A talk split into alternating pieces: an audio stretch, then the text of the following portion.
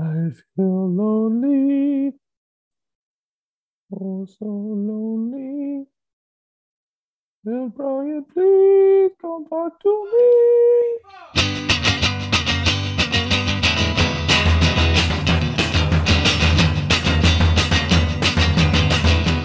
I don't know about you, Bryant, but I'm feeling 20. I can't do it. I can't say it. Welcome to I don't 2020. know about you, but I'm feeling 22. Ooh, do you got a little? You got some moves. You got some moves. I, I, I we told people it's going to be on YouTube, and the audio version is on YouTube. Just to preface this episode, which this segment itself is a preface to the episode, technically. So here's what we need you to do download the episode, preface. listen to the podcast, Mhm. or just listen to the podcast, mute it, and then go watch it on YouTube as well. Um, yeah, we yeah. want to be able to get the. We don't want to lose the listens on the podcast platforms. So, and then while you're on YouTube, go ahead and smash that subscribe button. Oh, And smash it! Click the little bell so that you're notified whenever Brian releases. I don't know. Wow, trying this to, is great. We're not even using an outline. This is great. No, we're we're going to be on YouTube now. This episode, unfortunately, we're just doing audio. Well, fortunately, I say unfortunately. Fortunately, Fortunately for, for you. you. We're only doing the audio portion with a little graphic overlay. Honestly, I need to do a little more research before I feel comfy putting a, a video out there of the two of us. So tonight, you at least get the full podcast. Then you can listen to it while you're supposed to be working because that's I think what most people use YouTube for is music in the background while they're working because it's easier than getting on your phone. So uh, air quotes working. But before we went into that whole big spiel, Brian did a little shimmy shake, which once you see us on full video, you're gonna like it. I think you're gonna like the way he looks. I I guarantee it. it. Well, Brian, it's 2022, and I don't know about you, but last year we didn't do resolutions. We changed things up, didn't we? we did. We threw a little, threw a little curveball, a little A change up. ball at you. Now we don't uh, claim to be those folks who are like, I don't set resolutions because once I set one, I know I'm not going to do it. I don't like the word resolution. Blah blah blah. No, we're it's just too much thinking. Getting this whole resolution. So we came up with a word. We didn't come up with this process or this philosophy, but we stole it. Like we probably have stolen most of our shticks on this show.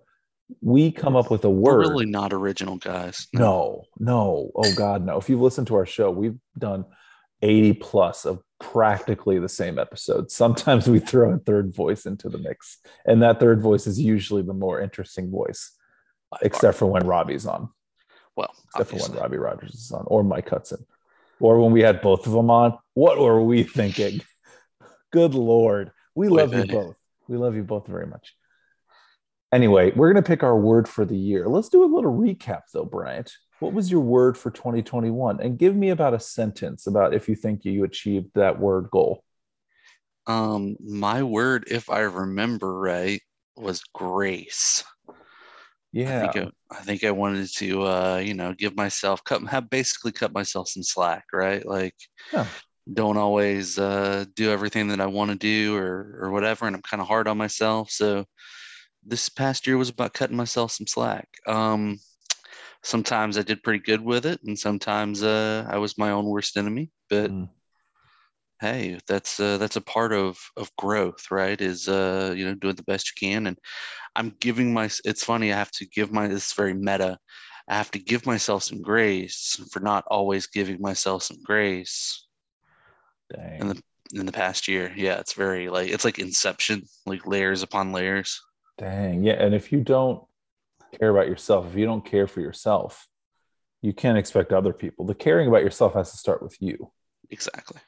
Now, my wife and I have been watching the newest season of Queer Eye. So I might be full of these really good self Like mantras. pearl pearls of little pearls of wisdom here. little pearls of wisdom. So grace was your word.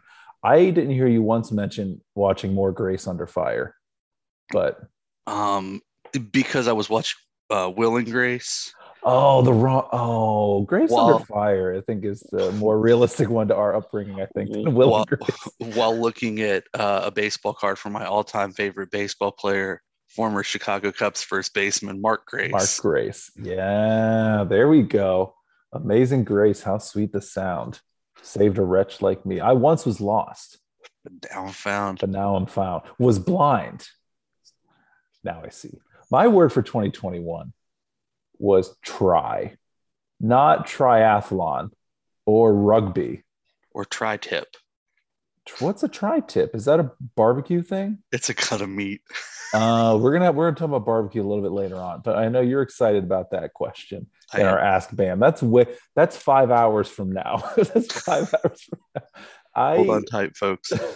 so I gra- I graduated from college in and and end of 2020. I finished with my communications journalism degree from Penn State. And in 2021, my philosophy was I'm just going to try different things. I'm going to write about different things. I'm going to go for it. I'm just going to pursue things that I want to pursue. And I I would say I definitely hit the mark. I Yeah. pushed myself a little bit, you know, in my hobbies outside of writing, outside of social media. I, I actually read some non-school books, which was a nice feeling, but that fell off uh, halfway through the year. I- kept like a book on my nightstand, but I would only read it like once a week or something like that. But in terms of writing, uh, yeah, I covered the crew again, a little bit more in depth. This is my first year I've ever been in a press box, and I went to many crew matches in the press box. I drove down to Louisville cover a match. I drove to Cleveland to cover the U.S. Women's National Team. I covered a, a lot of Columbus Eagles matches. I even drove to Chicago for a Red Stars match where they didn't have a name placard for me anywhere to sit. So I sat in one spot where an intern was like, "Oh, I'm sitting there." So I had to move to another spot, and then I took somebody's seat from the Athletic because they weren't there. I think it was Dan Lauletta or something And like that. Didn't you get to sit next to like Steph Yang? I did, yeah. At the U.S. Women's National Team, I sat next to was- Steph Yang from the Athletic, which is pretty sweet. And we even like walked out of the arena and you know chit chat a little bit. Never got the follow on Twitter. No big deal. No big deal. I'm not holding any grudges there. Uh, but it was a good year. I even wrote about shoot uh, rugby. I wrote about three x three basketball. I wrote about basketball. Period. Where I even got to the point where now I include it in my everyday kind of writing. So even within there too, there were layers. It was like an onion, especially the NWSL. I was trying to do a team of the week. I was trying to do match recaps. I was trying to do match previews. I was trying to do news, breaking news. I was trying to do all these different things for a 10 team league by myself, not getting paid for a cent of it. I paid money to drive to Louisville, drive to Chicago, and I had even planned more than that. I was going to go to North Carolina to actually cover a match. I was to go to New. Uh, I was to go to New Jersey. I was to say New York, but nobody plays there. I was going to New Jersey. I was to go to DC. I had all of these illusions of grandeur, and then my mental health kicked me in the butt, and I was just exhausted by about, I think the Olympic break. Once the Olympic break hit, I was dead. I was just, oh, just so worn out from pushing too much. Um, so this year, my word is focus, because I need to.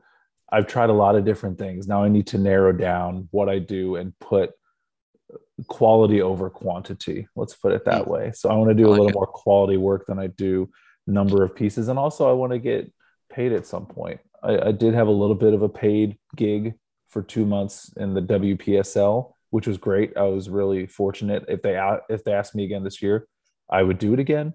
But uh, yeah, I would like to quit writing for free. Seems like not a lofty goal at all. I feel like that's a pretty respectable. No, I think that's a I think that's a great goal for you. I mean, I think it's I think like you said, you got um last year you wanted to try, right? Like try and try as many things, kind of figure out like figure out your place and figure out like kind of push yourself and see what you liked and see if you could find like your niche. And I think you're kind of now starting to narrow things down a little bit and Mhm. have more of an idea of maybe what you want. Um and really putting that focus into like improving the quality not that your quality's bad but you know improving the quality no, of no. your work because you're more focused Right. Yeah. um if you're more, when you're more focused i think you can be more knowledgeable and things like that so Yeah. um when you're more focused and you know hopefully leading that into you know paid gigs you know so yeah i mean that's that's awesome that's an awesome goal that's that's the plan, Stan. So we'll see if I can achieve that goal. We'll check back at the beginning of 2023 and see what happens there. But Assuming also- we're- assuming we're all alive Oh, right. No, yeah, yeah, definitely. I'm not counting any I'm not counting ahead. Let's put it that way. You need to focus a day at a time. What? I'm sure there's an old adage or a saying that I'm blanking on, but every day on the right side of the earth is is a good day. So we're gonna Amen. we're gonna roll with it, and also we're gonna get some guests. I've already started lining up guests this year for the show. This is the now this is the Bryant and me word of the year is. I'm just making stuff off top of my head. Improvement. Let's say improvement. I like I like that it has a question mark at the end of it. It like, does. It's a it's a it's a word plus punctuation. So our word plus punctuation for the year is improvement. We already have one guest that is confirmed. We're going to have this person on at the end of January. We're not going to say who it is. We might drop some hints on the internets and maybe through our shows in the next couple of weeks. But I think you're really going to be excited about our guest. It really they span a lot of different mediums. It's not just maybe soccer, but uh, maybe some podcasty things as well. I thought you were going to say something. Kind of stoked. No, I mean, I'm oh. just. uh I was trying to think of a clever clue I could provide, but everything I could think of would like give it away. So I'm not going to. uh I'm not going to do that. Well, you're as um, you're as cute, cuddly as a beanie baby. So I'll stare at you all night, Brian. Aww. Hey, hey, hey. And we also we're gonna plan getting on some NWSL folks on here. I've talked to about three or four people right now who are supporting different teams and they they either pot about them or write about them. So we're going to bring some people on from other awesome. NWSL teams to kind of diversify. No, we're not bringing Robbie as our Gotham person. I'm sure Robbie will be on the show, but before the season starts, we're going to bring in some folks. Gotham has, I think, Gotham, I think, has been well represented on the podcast. He'll come on still for those matchups throughout the season, but to get ready for the season, we are going to bring on some folks who kind of focus on those teams, which should be pretty fun. Um, some friends that we've talked about before, and even a show that we were on before. We're gonna mm-hmm. have them on, yeah. So, without further ado, adieu, adieu to you and you and you. We're gonna go ahead and get our and get get the get uh, to my word. Yeah, your word is. We oh we didn't do my word yet. Oh, um, oh, I oh you did the recap and then I recap yeah. mine. Oh man, this is awkward. Keep going, Bryant. This is fucking oh. awkward. Um, no, it's cool. Um, it's funny that uh, we use this like word for the year because I'm doing the same exact um, activity with my therapist nice. later this week. Like she she came up with the suggestion for it, and I was like, oh, well, I'm already doing that. So you know, kind of two birds with one podcast and therapy, which you know is kind of like therapy, really. Um, Free, no copay, unlimited yeah, visits. Promise you. Um, but my word for this year is matter. Hmm. So it and it's kind of got two meanings for me. One, it's constantly reminding myself, and this is something that I am working on in therapy, reminding myself that I matter, that my thoughts matter, that my wants and needs matter and being um, more vocal about what I want or need because, again, I matter. And so my thoughts and opinions and needs and wants matter as well. Mm-hmm. So communicating my wants and needs more because I matter and they matter.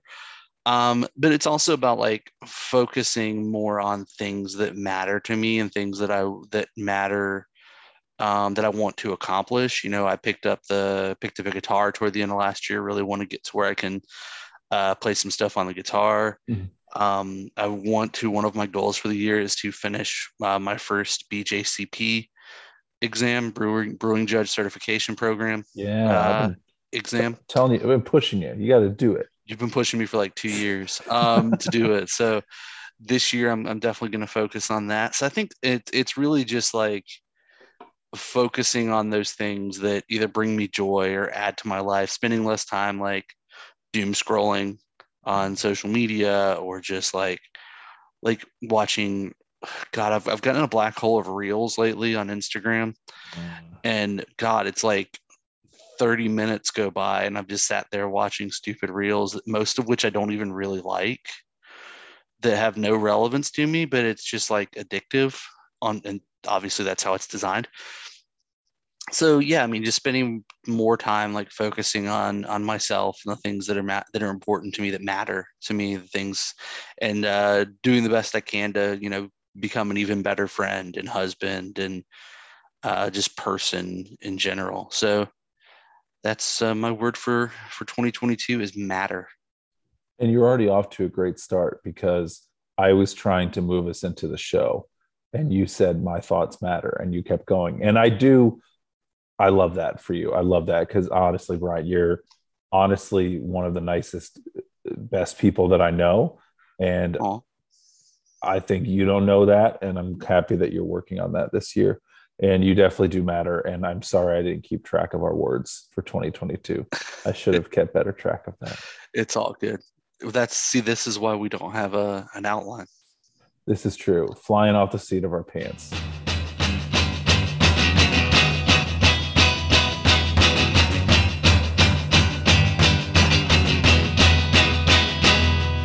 Welcome, boys and girls, to Bright Me. We're a podcast where we talk about soccer and other things, other podcasty things. Hey, everybody, we're back from a few seconds ago when we left you. Welcome to our show. We've got a lot we're going to talk about tonight. The Columbus Crew have moved from the watching the off season section to being engaged in the off season hey, look at that. of the league, and they have two big moves that they made today on Wednesday, which is the day that we're recording. We're going to talk about those two big moves we're excited.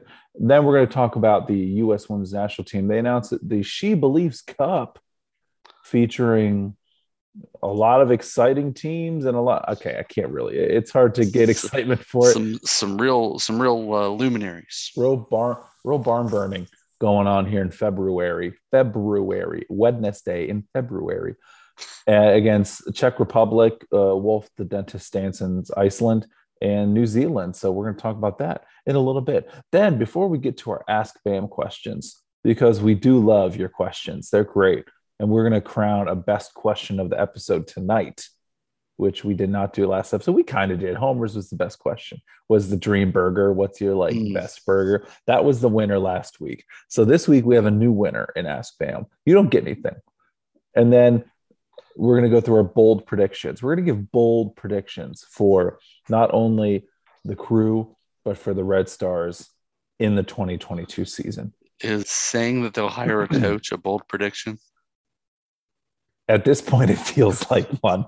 It definitely feels like one. But we'll get to those bold predictions. Bef- uh, before we get to all that, though, and then we'll finish with Ask BAM. That's how this works. We're do a little bit of a rundown on some of the stories we're not going to talk about tonight, but they're about teams that we do love dearly, and we love them lots and lots. So we're going to talk about them just just a wee bit and give you a little bit of an update on some stories we've talked about in prior podcast episodes. So let's talk about Liverpool women. They play this weekend. They haven't played in forever. They haven't played. So they've got a match this weekend against the Blackburn Rovers in the FA Women's Championship Sunday at 9 a.m. Eastern Time. Reds, uh, Reds versus Rovers, Red versus Rovers, and Blackburn Red over. Oh, over to the loss category. Hey. Got him. Um, on the men's Liverpool side, they played uh, Chelsea over the weekend, which was a really thrilling first half of soccer, where Liverpool went up 2 0, and then the fighting Chelsea's, uh, Thomas Tuchel's and all. He tried to pump up the crowd. It looked so awkward like when Jurgen does it, it seems like natural because he's Thomas Tuchel. He's just like, I am opposite German of Jurgen Klopp. I am stere- I am stereotypical German who is very serious and efficient. yes, uh, he tried to get the place hyped up. Uh, it didn't work because it ended up being just two-two draw. Nothing happened in the second half. Uh, Tottenham's they played a match over the weekend, and they uh, Tottenham men, excuse me, they look like they're about to be in a zero-zero draw until they just went ahead and snatched victory out of the hands of draw feet against draw feet. That sounds like a fetish. Davinson Sanchez in the uh, 94th minute or something. It was against after 90. Watford. Oh, I watched I mean, that whole match and I was really hoping for a zero-zero draw. So the Columbus Spurs could feel the pain, especially Kaylee and the social media garbage that she brings every week. I was uh I was at um funny story about that match. I didn't watch it because we went to my sister-in-law's Right, um, for New barbecue New Year's. Year's. yeah, we weekend, barbecued New Year's Eve and did like a fire and stuff. And then, um, you know, we all had uh, a bit to drink. And the next morning, um, my uh, sister-in-law's husband got up and made everybody breakfast, and we had like Oh, breakfast and coffee and uh, mimosas.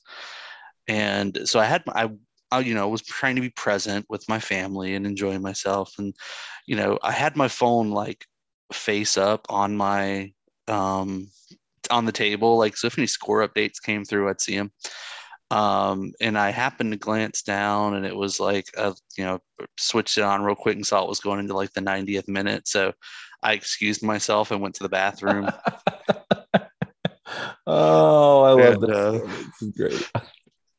Watched the last uh watched at the end so i did get to see i didn't see the whole match which from everything i re- everything i read and you know have listened to a couple other tottenham podcasts about was just brutal to watch um i did get to see the only moment in the match that really mattered Was So, the goal? yeah so that was exciting Uh, well, good for you. Congratulations. That's great. Um, so Tottenham won that match. Didn't fare as well today, earlier today in the Carabao Cup, where they lost 2 0 to Chelsea. we won't talk about any uh really egregious own goals Oh, yeah, that wasn't great. Was not great. Uh, we got some news between Tottenham women and Liverpool women, though. They have their match scheduled now, January 19th, uh, at the dentist's favorite time of the day here on the East Coast, 2.30. 2.30 Eastern time. They're going to be playing on Wednesday, January 19th, which is not really conducive to doing like a live show or talking about it or Twitter space. So we're just going to watch the match, and I'm going to hope Liverpool wins, and Bryant will hope Tottenham wins.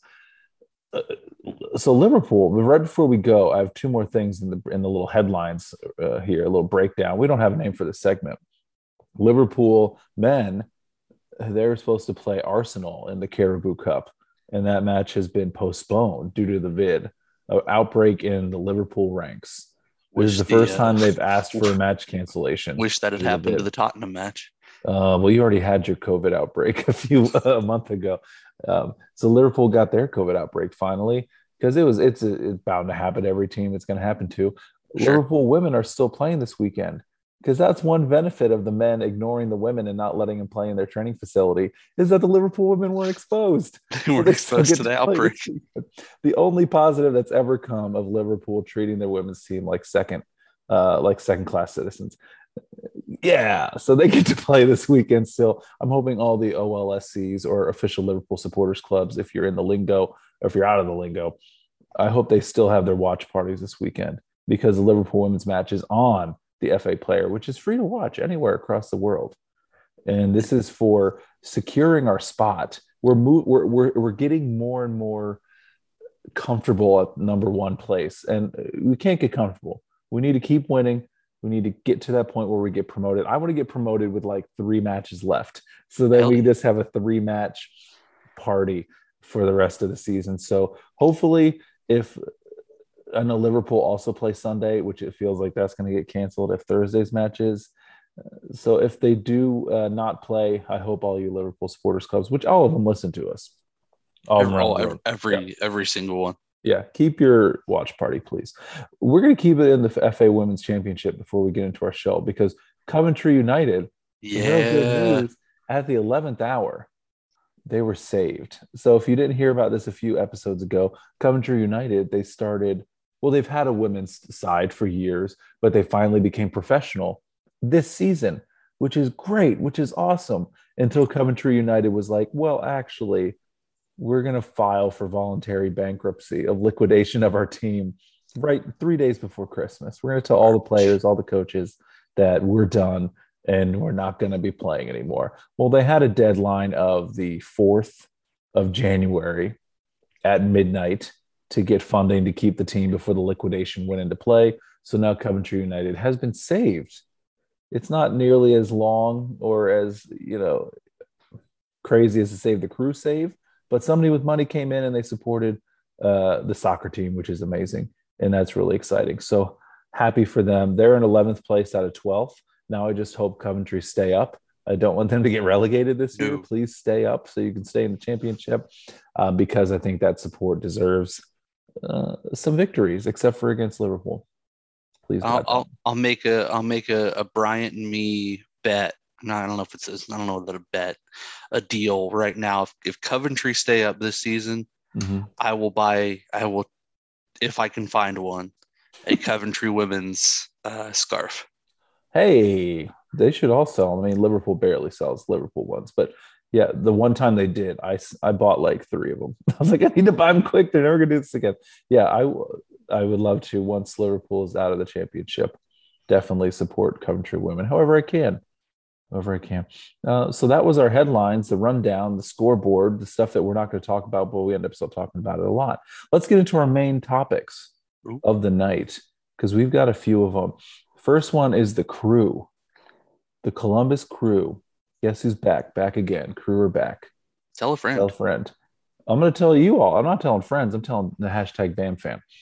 Two big moves today. First one, we signed a fast winger who doesn't have a long experience of a ton of goals under his belt. Does that sound familiar? Stop me if you stop me if you've heard this one before. we have signed 23 24 year old he's from accra ghana but he plays currently in poland with i'm gonna have to say wisla krakow wisla krakow.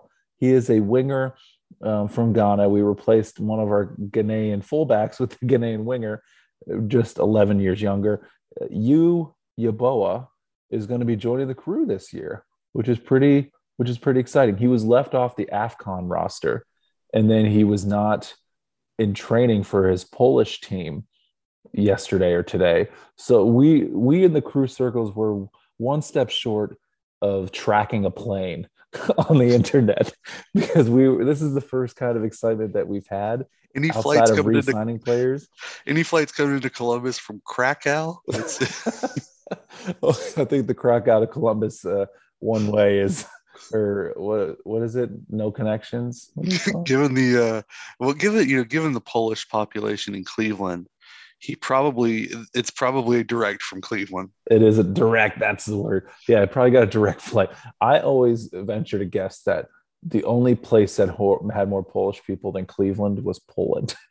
Cleveland's a close second, right underneath Poland. Shout out to uh, my love favorite my favorite Polish restaurant in Cleveland that unfortunately shut Oh, down. God, rest in peace, Sokolowski's University, and I'm glad I was just able to go Yes, In the last few months before it closed. Oh, I had some had some pierogies, the best pierogies on the planet.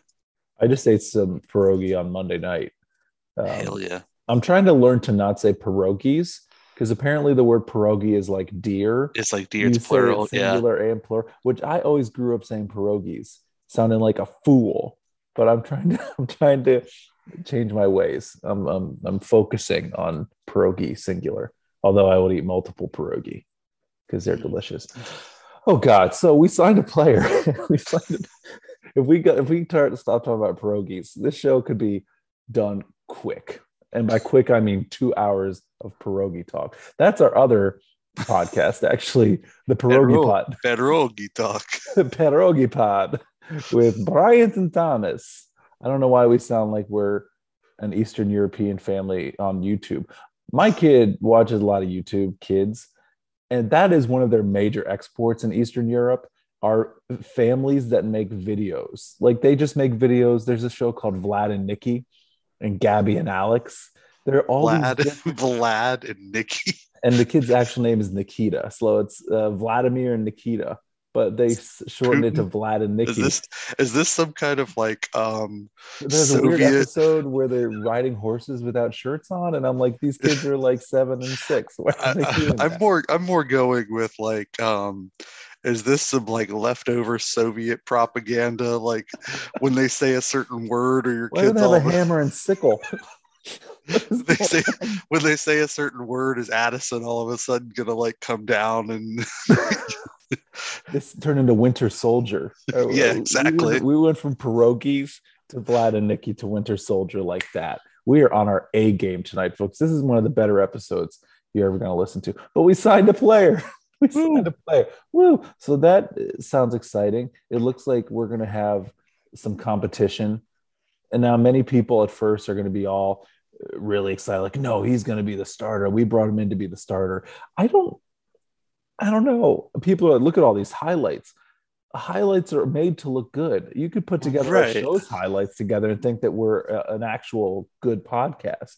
just just play the episodes where we interview someone that's like a professional brought you know sarah spain made us sound like we knew what the hell we were doing Chris or, uh, Doran, he ended Chris up interviewing Doran, yeah. us. Uh, Jordan Angeli, they all sounded, they made us sound coherent.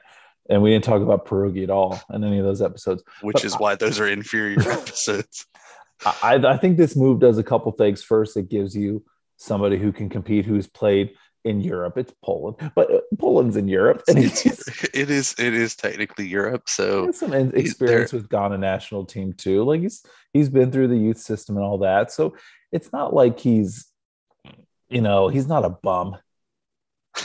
He's not a bum by any means, but I, it looks like you signed another Luis Diaz. Uh, I didn't think they were going to keep Luis. Actually, now there's still didn't either. time. They could get rid of Luis Diaz. They could get hit rid of him or Etienne. I don't see a situation where you keep Etienne, Diaz, and Yeboah at this point yeah because you have three players that are all playing the same position. And I know with injuries and stuff, and the fact that we only have one fullback on our team, maybe you're going to keep them and convert one of them. But it's um, it's it's interesting. I think you're either going to challenge Luis Diaz and Etienne, or he's just outright no. We brought him in. He's a starter. One of you two backups is packing their bags. I think you can get more for Luis Diaz, honestly, because I think he has more upside. He's younger. younger um, yeah i think the younger and and his pace i mean say what you will about his shooting technique because you know if it, if this is FIFA, He's Luis Mendoza from Mighty Ducks too. Right? Exactly. If this is if this is FIFA, he's got a he's got a pretty high pace mm-hmm. score, but his shooting score is n- not so much. Yeah, yeah, definitely. So that's what I think. What do you what are you thinking about this move?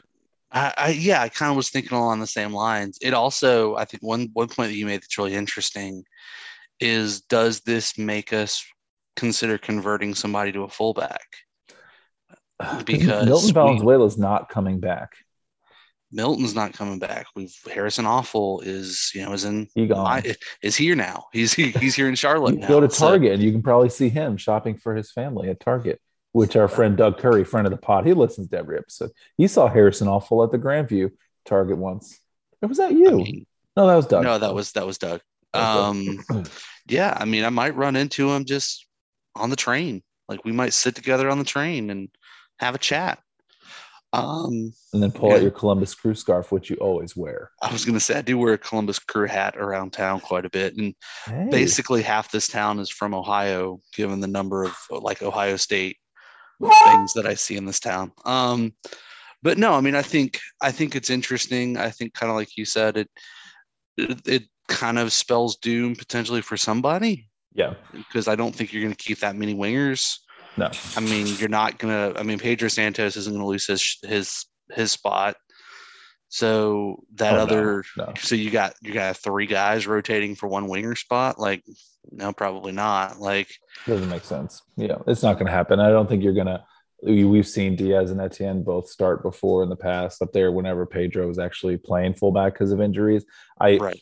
I don't see him converting anybody. That didn't seem like Caleb Porter's bag to convert No. somebody. You're that we still have a f- few weeks before uh, preseason starts, so I think it's going to be a very busy, busy couple of weeks because not only do we have to worry about fullback, which again Milton is not coming back. I know a lot of people every day I see somebody tweet, "Can you please announce that Milton's coming back?" I have to play the line from Star Wars Episode Seven whenever they're talking to um, the main character. What's her name in the movie? Ren. They're talking to Rey. They're talking to Rey, excuse me. And the the bar owner goes to her. She said, "They're never coming back. Milton's never coming back.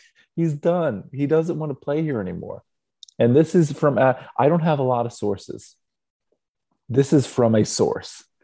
He's not coming back unless maybe no maybe in the next couple of weeks something could change and nobody else wants him maybe nobody in argentina wants him nobody in europe wants him because he does have injury issues. He's coming off of ACL injuries. ACL, right? he misses a lot of time. He, he doesn't play full season since he tore his ACL back in gosh uh, 2019. So I maybe I give the chance of him coming back le- like a one percent chance. I give a one percent because I never want to say guaranteed he's never coming back, but I'm 99 percent sure you're not going to see him. So we need to make some moves. To quote the uh, the great uh, Bieber, Justin Bieber, Beebs. you should never say never. Never. And then the movie Never Say Never Again. Was that the off-brand James Bond movie? Uh, yes. There was one where Ian where they had a contract still with Sony or something. And Yeah. Sony's like, you move the series on, but we still you owe us a movie. So we're bringing Sean Connery back for this one. He's old. He's not even the current James Bond, but we're making this movie. Um, it It's- horrible. Uh, yeah, you know, it's it is it kind of is. It, it fits there with some of the lower lower quality Bond films. Yeah, but um, with all the other signings that have been made, especially with like Toronto, and they bring, bring in Insigne uh, from Napoli, which I'm going to go on the record and say I don't think it's going to be that huge of a signing because you're signing a 30 year old guy and nobody else wants to pay him as much as you paid him in Europe. So, Right. and you're coming here halfway through the season. I think if he does have an impact, it's not going to be till maybe if they make the playoffs, which they were a bottom feeder in 2021. I was going to say they were they didn't finish last only because Cincinnati. Oh God, that's a Exists. guaranteed second to last with Cincinnati existing. Uh, but I think if he does make an impact, it's going to be 2023. But even then, you're going to be 31, 32. I, I people were really excited about this move. I think after 26 years, MLS, the be, the biggest growth we've had is now we're not signing 34 or 35 year old stars. We're signing 30 year old stars. It only took us And- 26 years to get this far. And stars, I'm going to go ahead and throw in air quotes because let's let's be honest. Um, of all the of most of the people that are freaking out over this signing, what percentage of those people actually knew who the guy was before they signed him? outside of the Serie A bros, I'm gonna say not very many. Right? Like I, the you know, Twitter think- Serie A bros are the ones who know who Insigne is. which ew, that sounds like a, a scary group of people that I don't. hip hipsters are what Serie A bros are. they Serie A's got its own set of issues. Um, I remember watching it when I was got prior to 2010 on Fox Soccer Channel. They used to play old Serie A matches, and even back then, I would watch it and like, this doesn't appeal to me. I don't. I did not want to watch this. these people are crazy for real.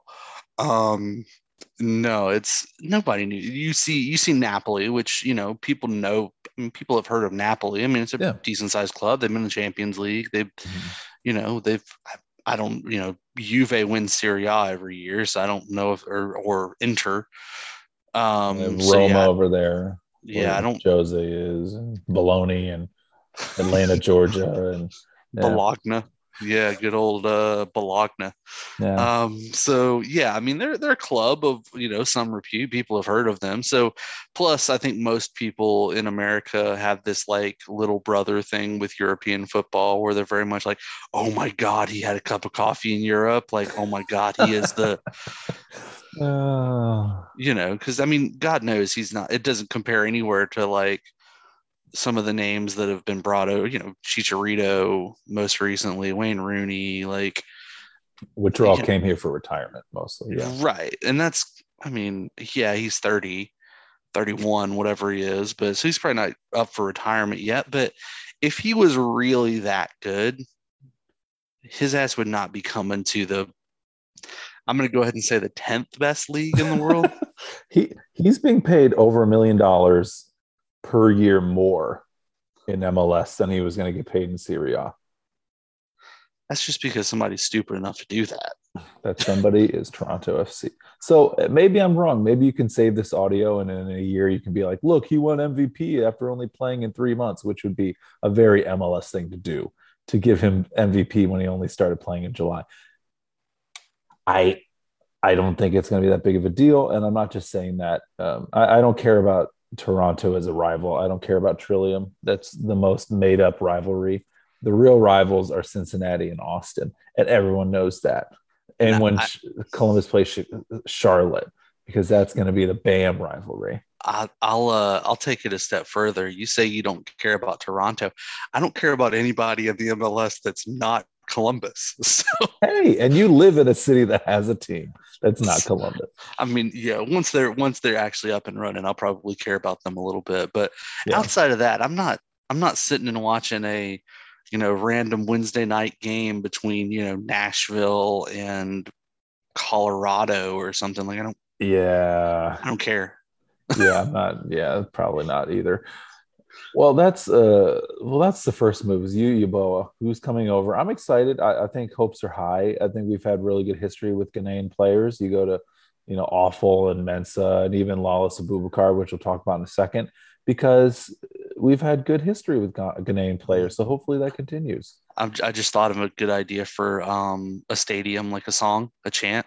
What? Um, and this, I just thought of this because of uh, another player named you that played in Columbus recently uh, Yu Chang, he of the oh, Columbus Clippers, yeah. whose walk up music was uh, Soulja Boy.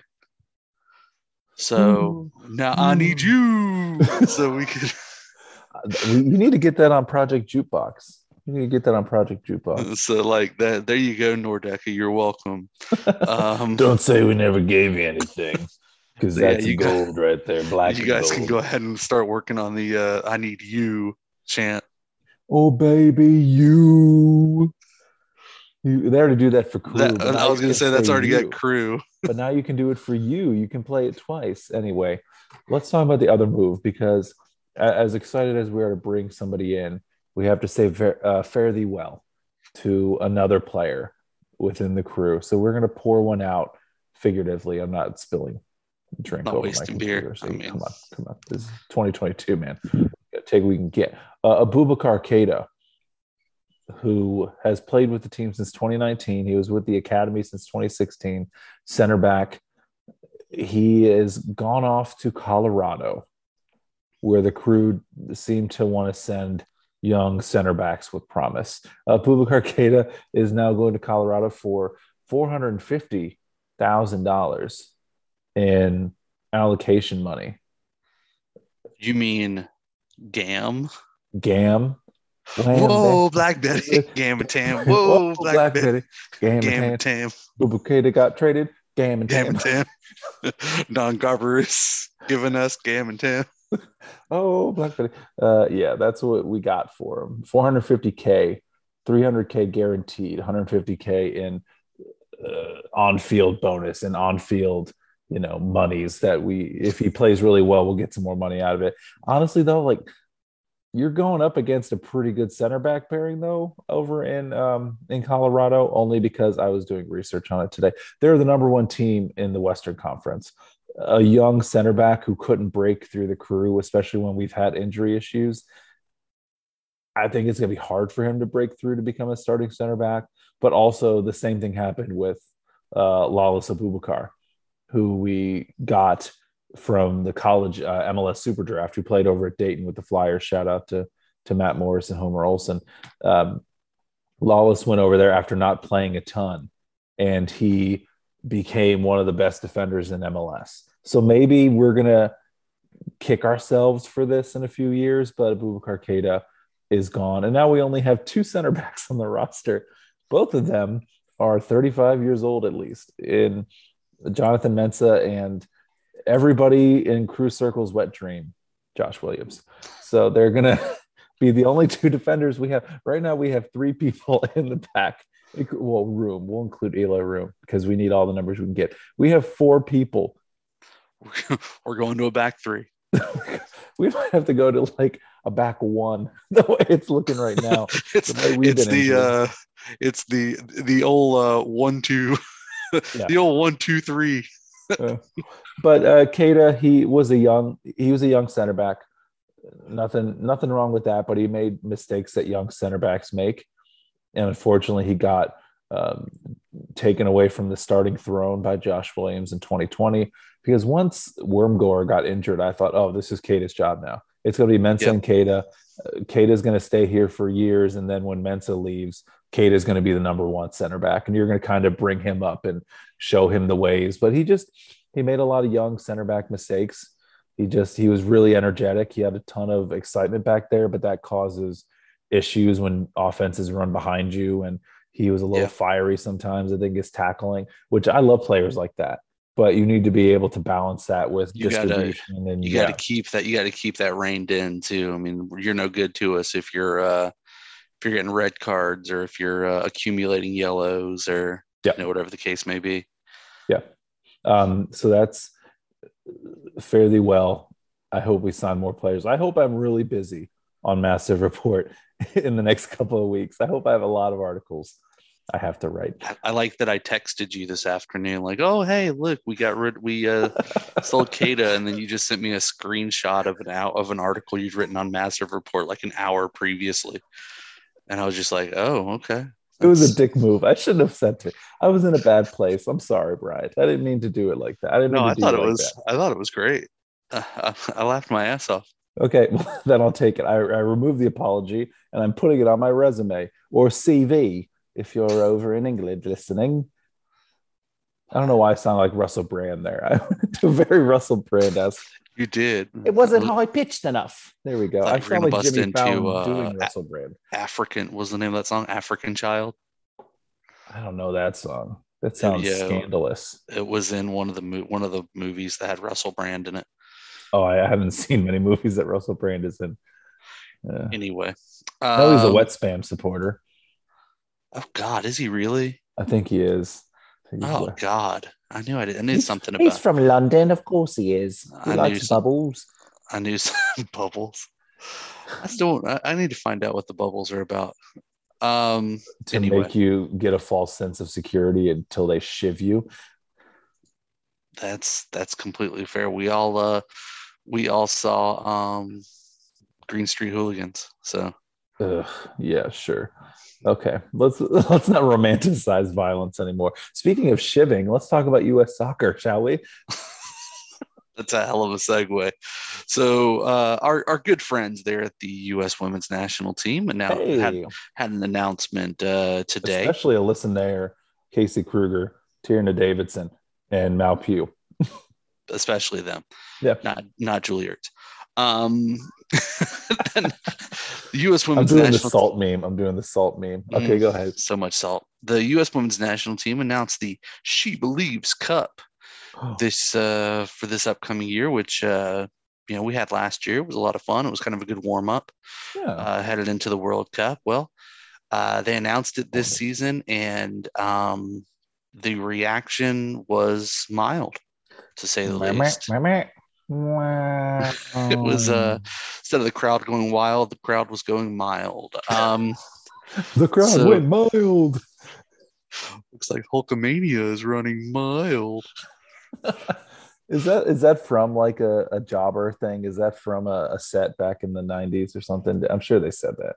No, it was an episode of do you ever see the show Robot Chicken? I have seen. That's the one Seth Green was big. Yeah, in, right? Seth like Green with like, like the, the claymation and the action yeah. figures and stuff. Um, they did an episode parodying like Hogan Knows Best, mm. and it was mm. like a fake commercial for his reality show, and it, they're like at the dinner table, and it's like looks like Hulkamania is running mild, oh, and Hulk okay. goes like, "Who wants peas?" well, this is kind of the "Who wants peas." Of com- um, competitors in the Believes Cup. I think this is more the Brussels sprouts. Um, oh, don't throw don't throw Leapic under the bus like that. Put Brussels sprouts on tacos. For the love of God, we love you, Bryant. Back up, Bryant, the bub. But uh, keep those Brussels sprouts out of here, man. The only place Brussels sprouts belong is in the garbage. Uh, I like eating them as a vegetable, but don't put them on a taco. Don't pretend that you made tacos and put Brussels sprouts in them, or else I gotta have words with you now they're garbage. Uh, so back to the She Believes Cup. Uh, the U.S. will be playing a series of friendlies uh, against a few clubs here. Of course, all taking place because we are in February. Uh, they'll be all taking place in Texas and California yeah. because they're weak and soft mm. and don't want to play in some real weather on a rainy Wednesday in Stoke or Cleveland. Hey, I want them to play in Columbus so I don't have to drive very far, and I can get I a want- media I want them to play in like a foot of snow in Cleveland. yeah, get some Just- pierogi. Oh, hell yeah. man. Just like some lake effect snow. Like just though though given some of the competition, a few of them might be comfortable in that. So the competition that we're bringing in this year includes uh, the Czech Republic, uh, Iceland, featuring uh, of course their infamous coach. Uh, Wolf the dentist Stanson. Exactly. Thank you. And uh, our good friends down in New Zealand, uh, home of Flight of the Conchords, Mhm. um, will be joining the United States for the She Believes Cup. Um, so yeah, we all have that that to look forward to. The reaction was, um, like we said, pretty mild. People are Yeah. not real enthralled to see us. Um, I'm gonna go ahead and say we're gonna throttle uh, all three of those clubs, I think don't- New Zealand could be. I think New Zealand's the closest thing we have to competition in this. but it's not much. Um, a, Right. we- a lot of people were really disappointed this year not to see England. Um, but apparently England started their own uh, tournament. After Because- yeah, a couple years ago they left. Um, they left because they kept getting beaten by the United States. I think they won it one year out of the four years they did it, but they were just sick of being upended by the colonists. And this article I'm reading has some fun stats. So let's let's throw a few fun stats about our history with some of these teams, shall I we? I love fun. So the U.S. the USA's meeting with the Czech Republic will mark just the second ever meeting between the teams. The only other meeting was back in 2000. The U.S. defeated the Czech Republic eight to one in Australia. That was the year after we won the the World Cup there. Um, the That's U.S. did play the former Czechoslovakia once. That coming in a 0-0 tie in 1988, the year I was born. Hey, that and here's the fun part of that stat that makes czechoslovakia the only country on earth to not have a losing record against the us women's national team wow, that is a fun fact. I had fun.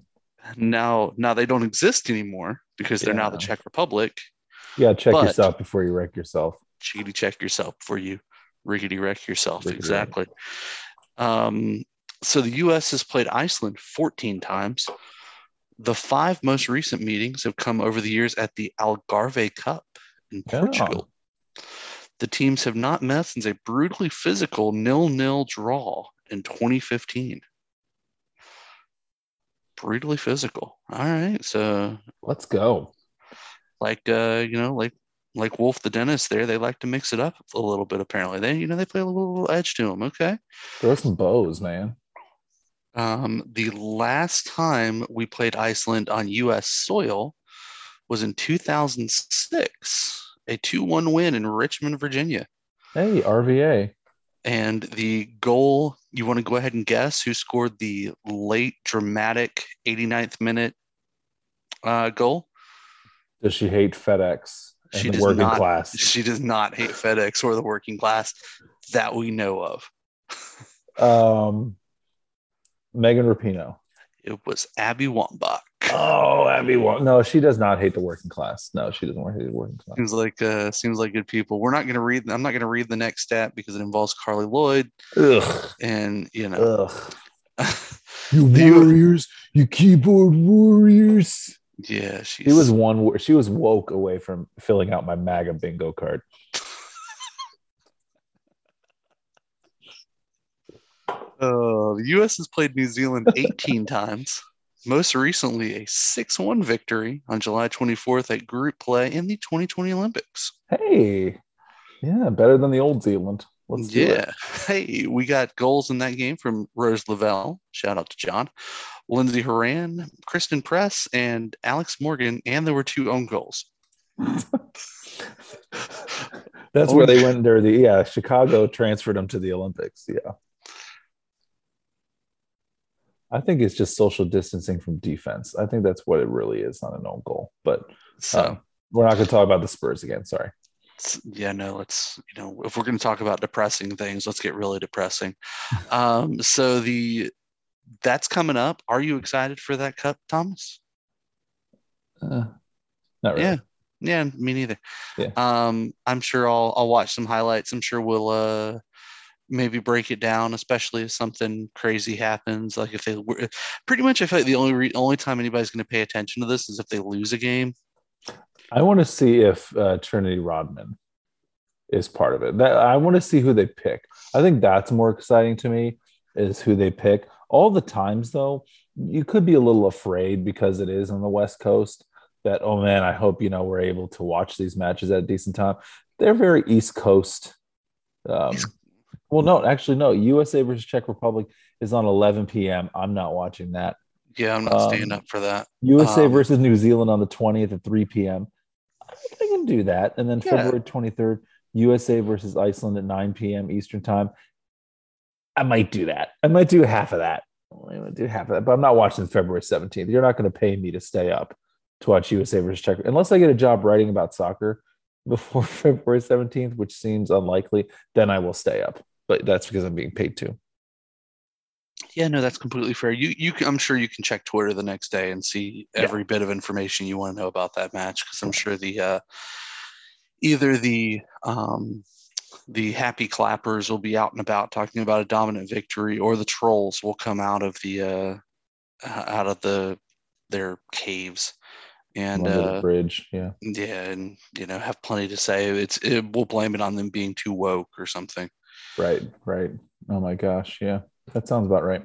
Carli Lloyd's going to be a pundit. Is that what you're saying? God, just shoot me. If, in case you can't tell, we're not big Carli Lloyd fan. This is not a Carli Lloyd stand podcast. No, uh, it's just I. I wish she was back on the field, and not on my team, just so we didn't have to hear those takes. We said we weren't going to talk about this though, so we're not going to get too detailed. I just don't like. I wish I she know was it still in the sounds league so I very- could so I could boo her.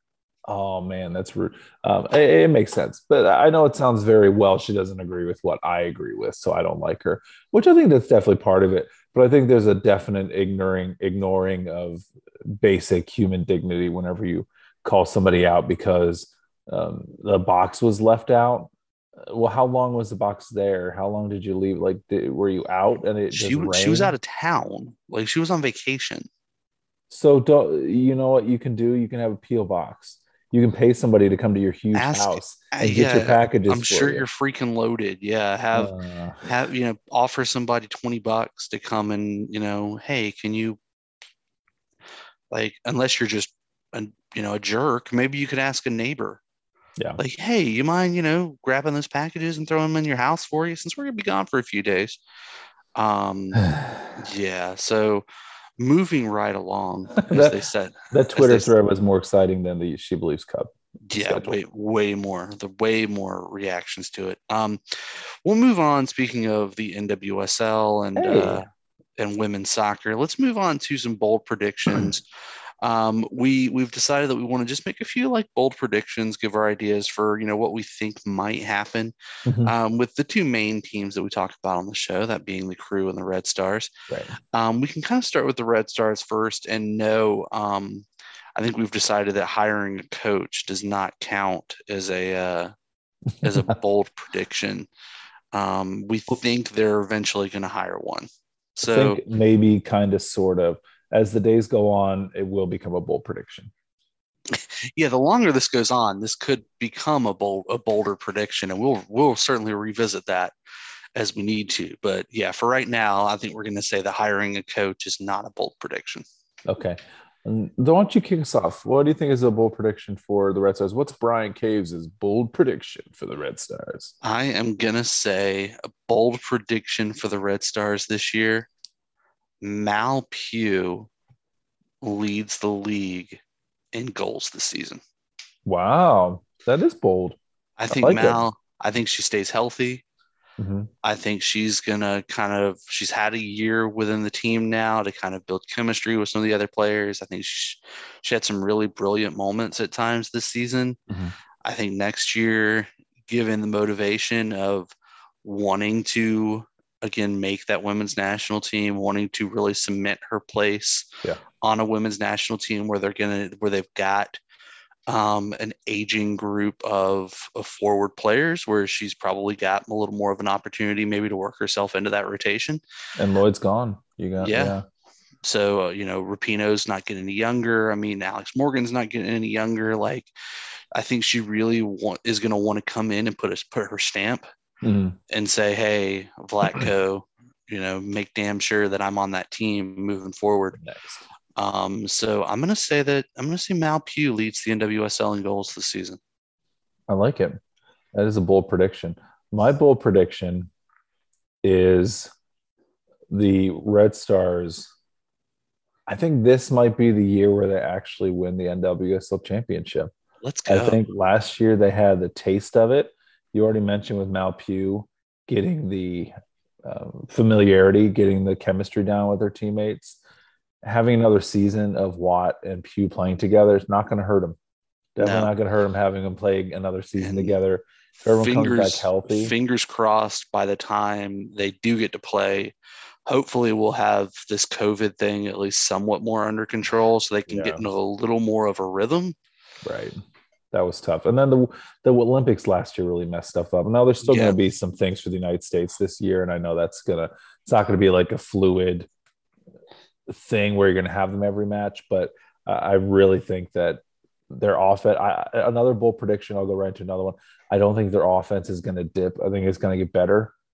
And no, there's no offense to Katie Johnson or Makenzy Doniak, but I don't really know if that was really helping your offense. I know Katie Yeah. Johnson had that Portland goal, which was it was a pass, it was a cross, and it was great. I, am taking it. I'm taking it Hell because yeah. they beat Portland in Portland. It was an awesome goal. I don't think it was meant to be a shot, but I, I think having a healthy Watt and a healthy Pugh, and if you maybe move DiBernardo up into that other winger role, or you bring in somebody else, or you let one of the rooks do it, I I think your offense could actually improve this year. I think it went down exponentially whenever you didn't have Watt in there, whenever Pugh went out, and you ex- replace them with Johnson and Doniak. And then again, I they're not on the team anymore, but I've said this whenever they were on the team. So I'm not trying to like stab somebody in the back once they left. My one concern is on defense, but let's Yeah. go. Do you have another bold prediction about Chicago? um yeah i mean i'm just trying to think of what else it could be like i think they will sign another defender between um between now i don't know how bold a prediction that is well We and a center back, especially yeah. shout out, you know, big congratulations. Didn't Casey Krueger just announce that she's pregnant and that she's that she's expecting? So I think she's having twins, right? Wasn't she? right. So what's her timeline going to be for the that, season? Yeah. she's probably we're probably not going to see much of Casey this for at least a decent chunk of this season, given you know having children and the maternity leave and and everything like that. So And take as much time as you need, right? It's about you. It's about your One- life. oh, the 100 yeah. percent. I mean, she's she's one of my favorite players on the team. Obviously, we have that Florida State connection. Um, but you know, again, if just from a purely on the pitch standpoint, like that's another player, an important player, a national team caliber player that you are probably not going to have for the season for most of at least most of the season. Yeah. Yeah. So Uh, that's that's a concern.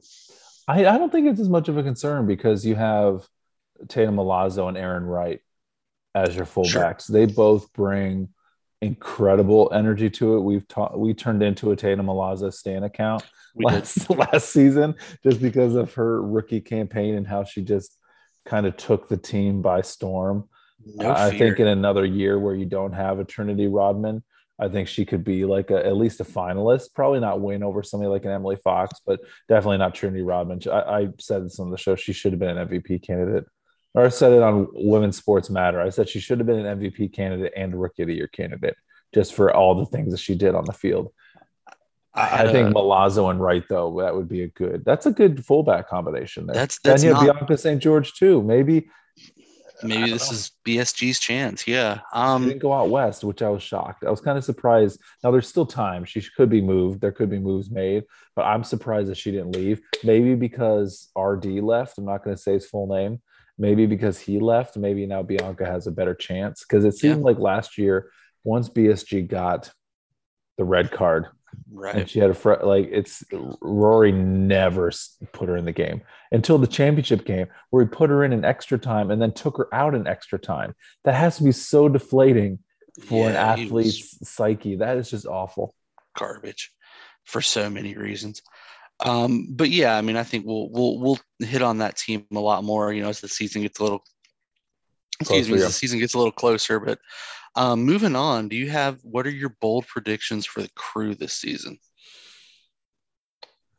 I think we get more than four winger goals um, in the run of play. I got in trouble. Did I tell you I got in trouble last season a little bit? Because I tweeted something and I put it in a match recap.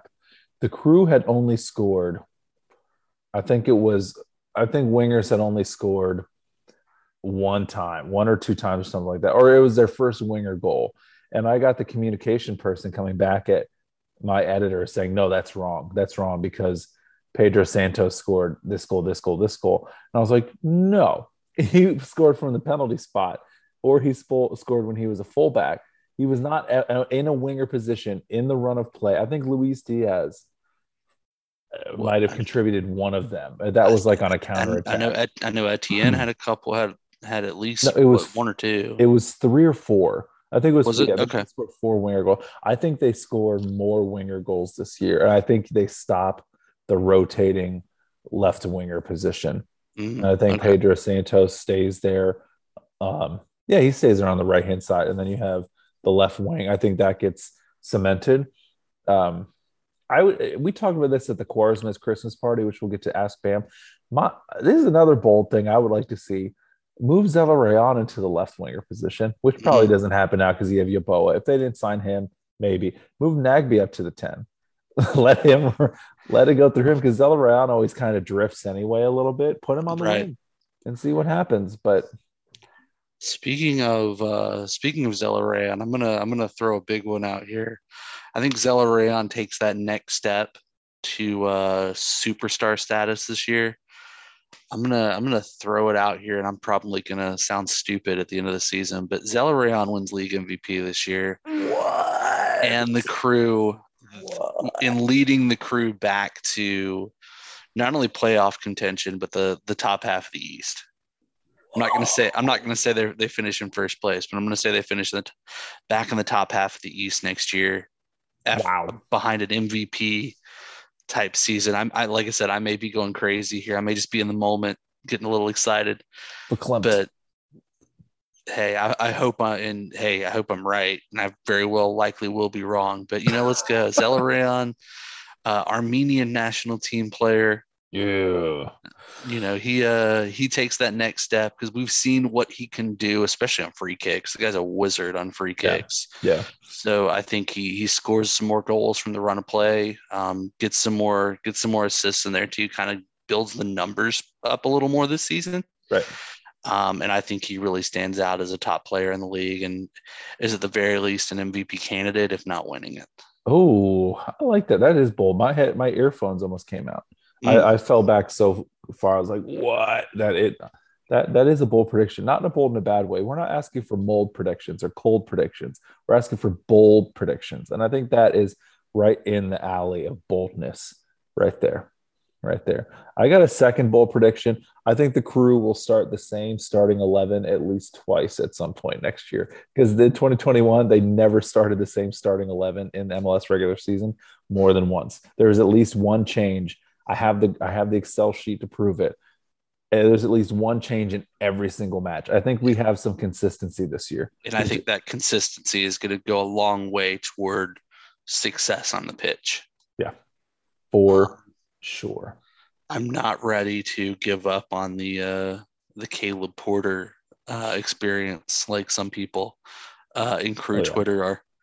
Um, so, yeah, I think those are some bold predictions. Obviously, as the seasons get closer, you know, we're getting we're coming up on training camp for both teams pretty soon.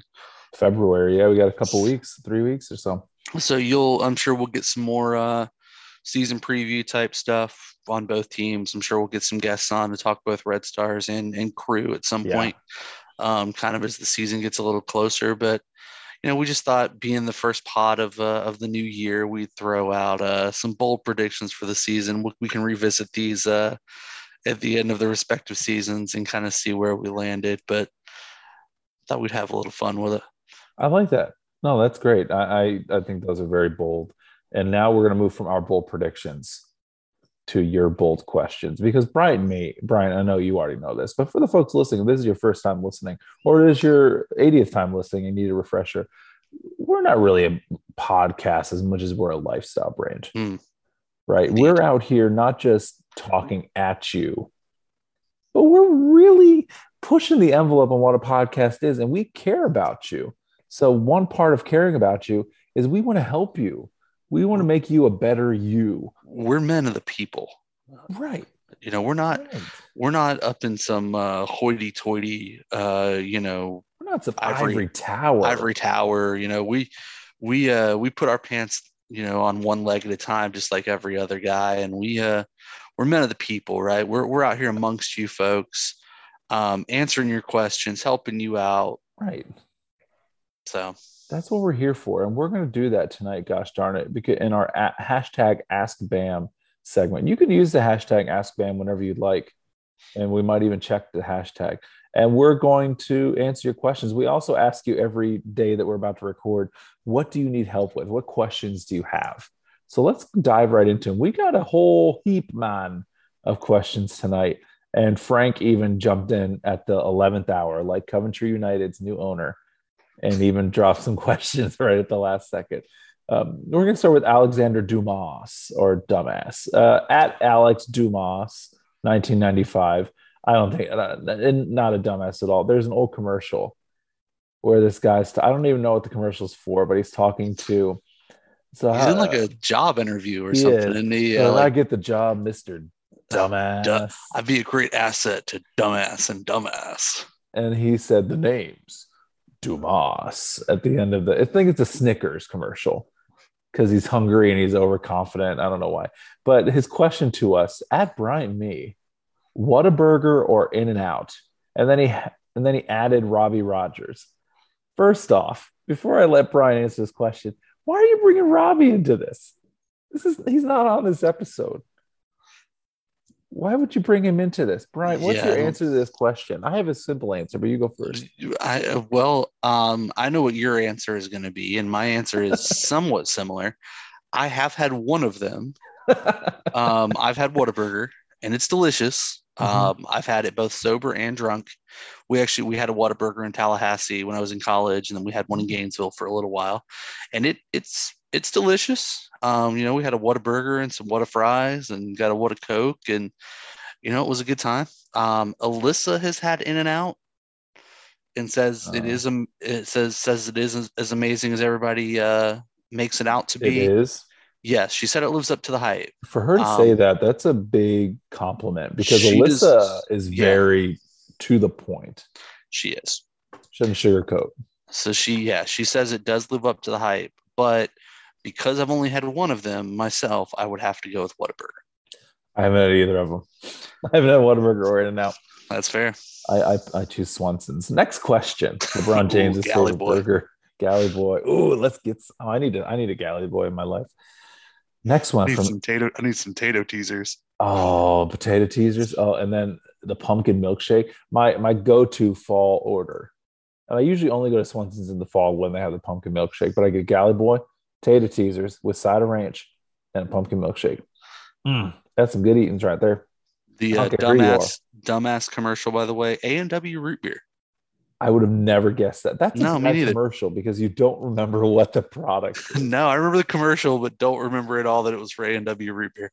Oh boy. Okay. Uh, next from Soccer Noob at Soccer Noob USA, really awesome podcast where one half the soccer noob is learning about soccer by watching soccer all around the world. And then person noob, the nine year old co host, daughter of soccer noob, is a noob as a person and she's growing. So she's learning about geography and stuff. Really great podcast, much better than ours. And I still have that picture of Aaron Rodgers getting a vaccine, which is a great picture. That's a person noob. Go for. He has a lot of questions on here. Um, we're actually going to come back to Soccer Noob later because he has another one later on in here. I just copied and pasted them in the order I got them. So uh, we'll get back to you. Should I have taken that promotion? Definitely. Yes, absolutely. 100%. Unless I will give a caveat to that. If it was more responsibility and the same amount of pay, tell him to go to hell. Damn right. We don't take lateral moves. Okay. You need to tell the man that you deserve that money and you need more of it. Am I hearing a spiritual calling to ministry? I mean, that's that's between you and you know, and you and God, or you and you know whatever, whatever you know your belief system belief mm-hmm. system mm-hmm. is. Um, I say if you're if you do feel like you're feeling that call to ministry, go for it. Go for it. That's what people of Minnesota do. Go for it. Oh yeah. I, oh yeah. Oh yeah. Go for it. Eh? I turn them into Canadians. They're pretty much diet Canadians. Should I go for create a job for myself as play-by-play guy for Lexington, Kentucky's League One 2023 team? Hell Absolutely. yeah. Go for it, dude. Absolutely. Where should I have lunch? Swensons because I'm really hungry for I mean, a burger now. Where is Soccer Noob? Where does Soccer Noob live? Kentucky. Kentucky. A couple hours outside of Louisville. A couple hours outside of Louisville. Um, yeah. I mean, I don't, I don't know enough of what's in Kentucky. Uh, is Kentucky the South technically?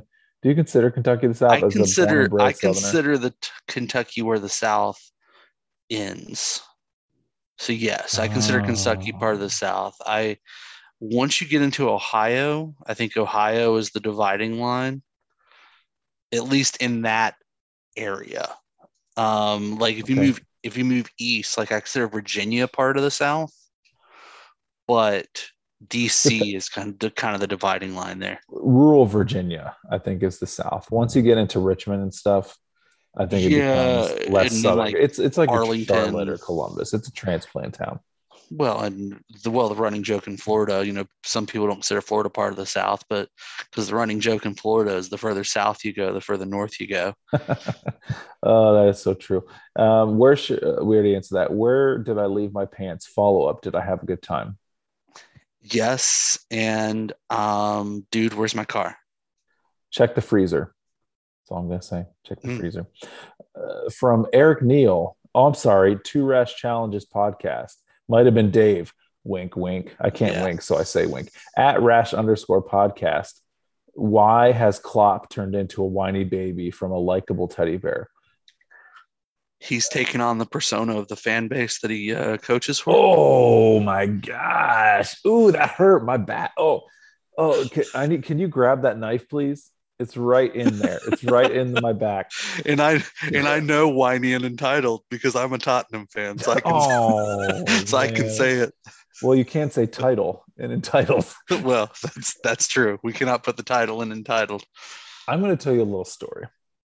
Oh, here we go. The Boston Red Sox, which is not no in in no way connected to FSG. I'm not doing that. The Boston Red Sox, if you remember, they had um, David Ortiz.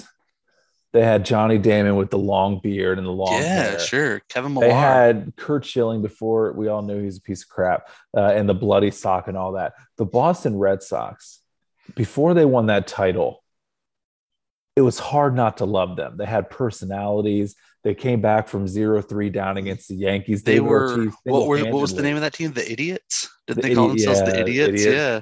David Ortiz single handedly pretty much brought them from the brink of being knocked out by the Yankees, came back against the Yankees after years of like Aaron Effin Boone and all oh, this God. different history between I'm getting, dude, Sox. I'm getting like chills, like just Willies, talking yeah. about it. Like that, that 30 for 30, that's one of the best 30 for 30s ever if you've not seen it.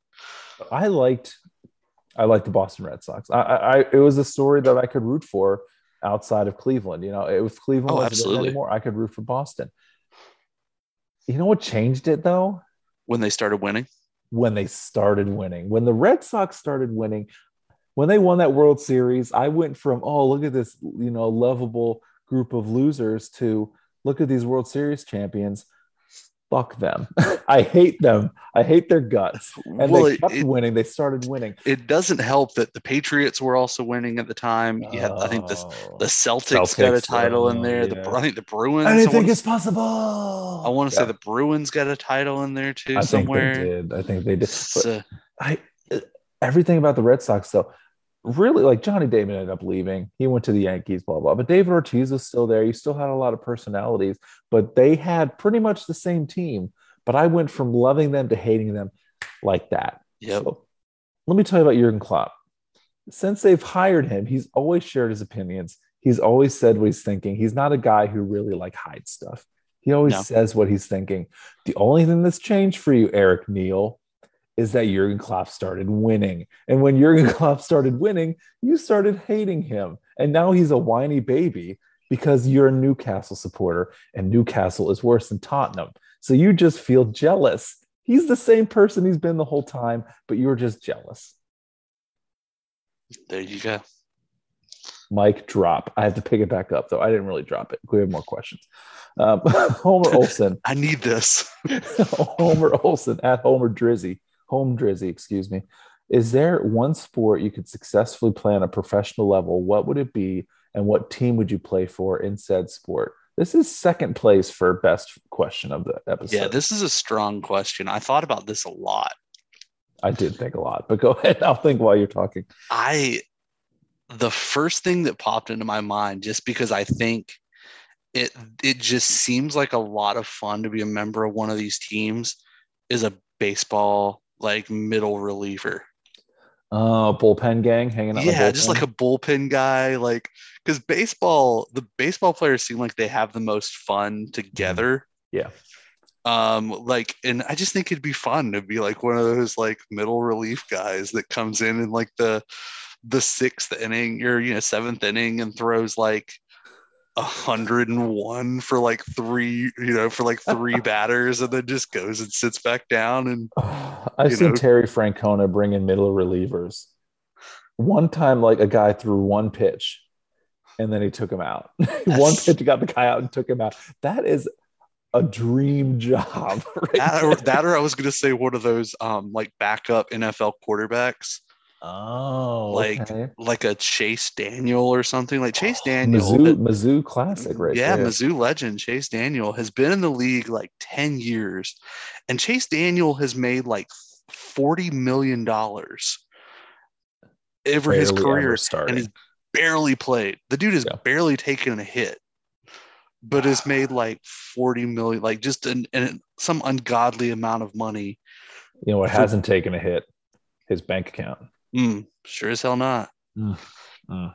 That sounds great. Okay, I'm gonna go a different direction. I'm gonna take you back to the the Thomas Costello childhood when I was a small, big-headed uh, kid, like I am now. My head's the same size it was when I was born. I use a wheelbarrow. I have very strong neck muscles. But when I was a kid, I wanted to play basketball. That was actually my first sport love. Like I collected baseball cards and I watched baseball. I watched a little bit of football, Americana. I didn't watch any soccer because I was born in Northeast Ohio to a family of Clevelanders. I wanted to play basketball. Actually, I, I found the love myself, and I that was all I wanted to do. Uh, I tried out in middle school, and I had a pretty good shot. I was actually pretty good at shooting until they made us do suicides. And after during the we had two days of tryouts. The first day of tryouts when we did the suicides, at the end of the tryout, I was like, I'm not coming back. I'm not coming back. I'm done. I have to run this much. I'm done. So if I would have stuck with it, I, I wouldn't have done anything. I wouldn't have been great. I would have enjoyed playing, but I um I would probably be a basketball player. Do you know who Paul Shirley is? No, not right offhand. So I got into this author named Chuck Klosterman. He writes about kind of sociology, uh, so, uh, rock music, culture, TV, mostly rock He music. used He to write for about- the the ringer, right? He did. He wrote for um, whatever Bill Simmons, Grantland. He was one of the first people on Grantland, that's right. and- Yeah, yeah. he's written for all these different places. But he wrote an intro for this book called "Can I Keep My Jersey?" It's this guy named Paul Shirley who played for Iowa State, the Cyclones, and he made it to the NBA, but he was a journeyman.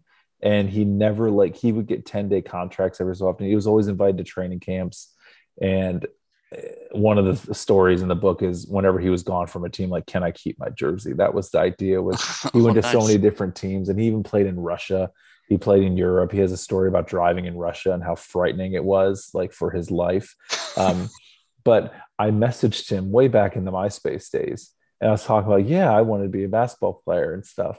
And he uh, he he didn't give a crap because I was like a teenager and he was like, I don't care what you're saying. But he, I bought his book, so I think he replied. Um, I probably would have been a guy like that. I would have been somebody who was traveling team to team, never made a team. If I, you know, was talented or practiced or was taller than six feet, um, if I could keep my shot going, maybe. But um, You could have been like a uh, D like two a- college kid, I like think. a Kyle Korver, you know, like a, a guy who just literally your only job is to like go directly to the corner and, I would and be re- if I be could ready to shoot one a three. I will be Kyle Korver, Ray Allen. That's what I would do. I don't want to do all the stuff Steph Curry does. He he, he does like often. He does a lot more. I just want to, like you said, stand there, throw me the rock. go I'm directly to the corner, be ready to shoot a three. Like that's I'm- literally all you do. Play a little. you should have to play some defense too, but Um, you, you would. I would be the guy that when they blew the whistle at the end of the game or towards the end of the game when they were doing timeouts, when the team went from offense to defense, I'd be the guy like, peace, go sit there. They bring in like the six five, the defender to come in. so so you'd be James Harden. Hey, Hey, hey, hey now, hey now. Let's talk about another question from Soccer Noob now because we've been talking. I don't know how long. It feels like a long time. Here's his last question. How far does Major League Soccer have to go before they are a buying league instead of a selling league? Given that's likely a long ways off, what steps need to be taken or phenomenon need to happen? Brian, do you want to take part of this? I have an idea, but Um, I'm gonna let you go first. Let you. Europe. You just go Europe is completely just like there's another bubonic plague in Europe is just completely taken out. Um, short of that, I can't really think of a way that the MLS like surpass. I just don't think that's their goal. Like I don't I don't think their goal is to be the best league in the world. I think it's first. a it's a big ass Ponzi scheme. Like it's a Ponzi slash real estate scheme. So there that's not what they want to do. So I don't think it's ever going to be, especially too because our best athletes aren't playing soccer. Our best athletes are playing Yeah. football. They're playing basketball. They're playing, you know, a lot of our. We've got so many. Like that's something I feel like not enough people talk about is like soccer does not have an- as much. It, it's it's growing among Right. younger people, but You'd- you yeah. still got a lot of your best athletes are going into are going into football and going into basketball because that's what they've always done. Um, and that that transition that people have talked about, at least with athletes going from uh, American football to soccer, um, because of concerns of long, you know, the long term repercussions of the sport, Mhm. hasn't happened yet. Not saying it couldn't happen, and that I think that would go a long way as well. Um, I also think the U.S. having some success in the World Cup again would go a long way toward making the MLS a bigger helps. a bigger league. Um, but I just I the European the sport it's the biggest sport in, in the rest of the world Mhm. basically. Um, and those clubs all have so much history and so much money and so much of just a built-in um, advantage over time that and and I just don't think the MLS that's their goal. I, I would agree with that. When you talk about Europe, and you talked a little bit earlier about the aura of just having a coffee in Italy and how that gives an aura about you as a player. There's definitely a huge aura, and I think there's a huge media leaning towards that. Which, whenever you're a kid growing up, I want to play for Barcelona. I want to play for Real Madrid. I want to play for, you know, even you could say Man United because of how big they've been and stuff, and the the media attention they get recently i'm just going to use an example the guardian which is the one of the uk you know newspaper websites they listed their top 100 women's players and there was such a heavy lean towards any european team Right. I don't think there was i think the closest was number 18 with Christine Sinclair just because she was on the Olympic team that won the gold medal. They don't pay attention over here. And I think your best players are going to be wanting to go to the best teams in the world. Yeah. And like you said before, financially, they're not going to be able to compete. MLS can't compete. I think the only thing they're here to do, and Don Garber is a really good job of doing this, is getting a really good TV deal. Mm-hmm. And also, like you said, the real estate piece. They keep growing the league because the more teams you get in, the more new stadiums you build, the more markets you have for television. They're just emulating the uh, the United States sports market. Yeah, the, the NFL, the NBA, Major League Baseball. Like, into, yeah, that's all they're doing. It's if they get to a part where they're comfortable with the money, which is what they are, you have investment firms buying teams in the United States because they can flip it. You can oh, buy yeah. it. You can get you can get a stadium that most cities the, the city place pays for. Now in Columbus, the Haslams picked up most hundreds of millions of dollars. So kudos to them. The only money we had to pay were for utilities and roads and pipes, which is what we had to pay for anyway, just getting to the stadium. But um, I think you're getting a lot of complacent people in in leadership, and there's no real benefit to being the best team in the league. You don't have. They're making like the Nations League against Liga MX. I think it's going to be continental. I don't think it's going to be intercontinental. I think it's not. It's not going to stretch to Europe. I don't think people are going to wake up to watch the Nations Cup. It's all for TV deals. And you know what this TV deal is going to do to teams? It's going to make them even more complacent. If you start making more money, why do I have to like there's no incentive for me to play better. I think the one way, and this is a long shot. If you're thinking about the Avengers movie, I've watched 14 million different ways that this can end. 14 million and 605 ways this can end. How many actually work? One. One.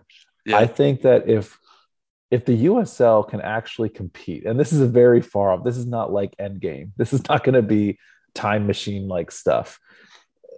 I think if USL can actually compete, if their markets can stay strong, if they can build their markets and they do a successful, somewhat form of pr- promotion relegation, if they can sell that, if they get TV deals off of it, and they're moving to a European calendar, which I don't know, climate wise, with global warming, maybe it's going to be perfect, and maybe they'll be. I mean, hell, it was what sixty degrees in Ohio. I saw on Christmas Day. Yeah, it was warm. People are like, "Oh, Ohio winter." No, it's it was like in the sixties on Christmas. Yeah, it was not I, fun. I didn't like I had, it. I had shorts and, and a t-shirt on at New Year's here in North Carolina. Like it was windy today, but I went on. I got the mail in shorts and a t-shirt. I really wasn't that cold.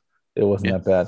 But uh, we digress every single time if USL can sustain this, and they're already going to get a good TV, they could get some kind of good TV deal because they're going to be opposite of MLS. They're not going to be running up against MLS.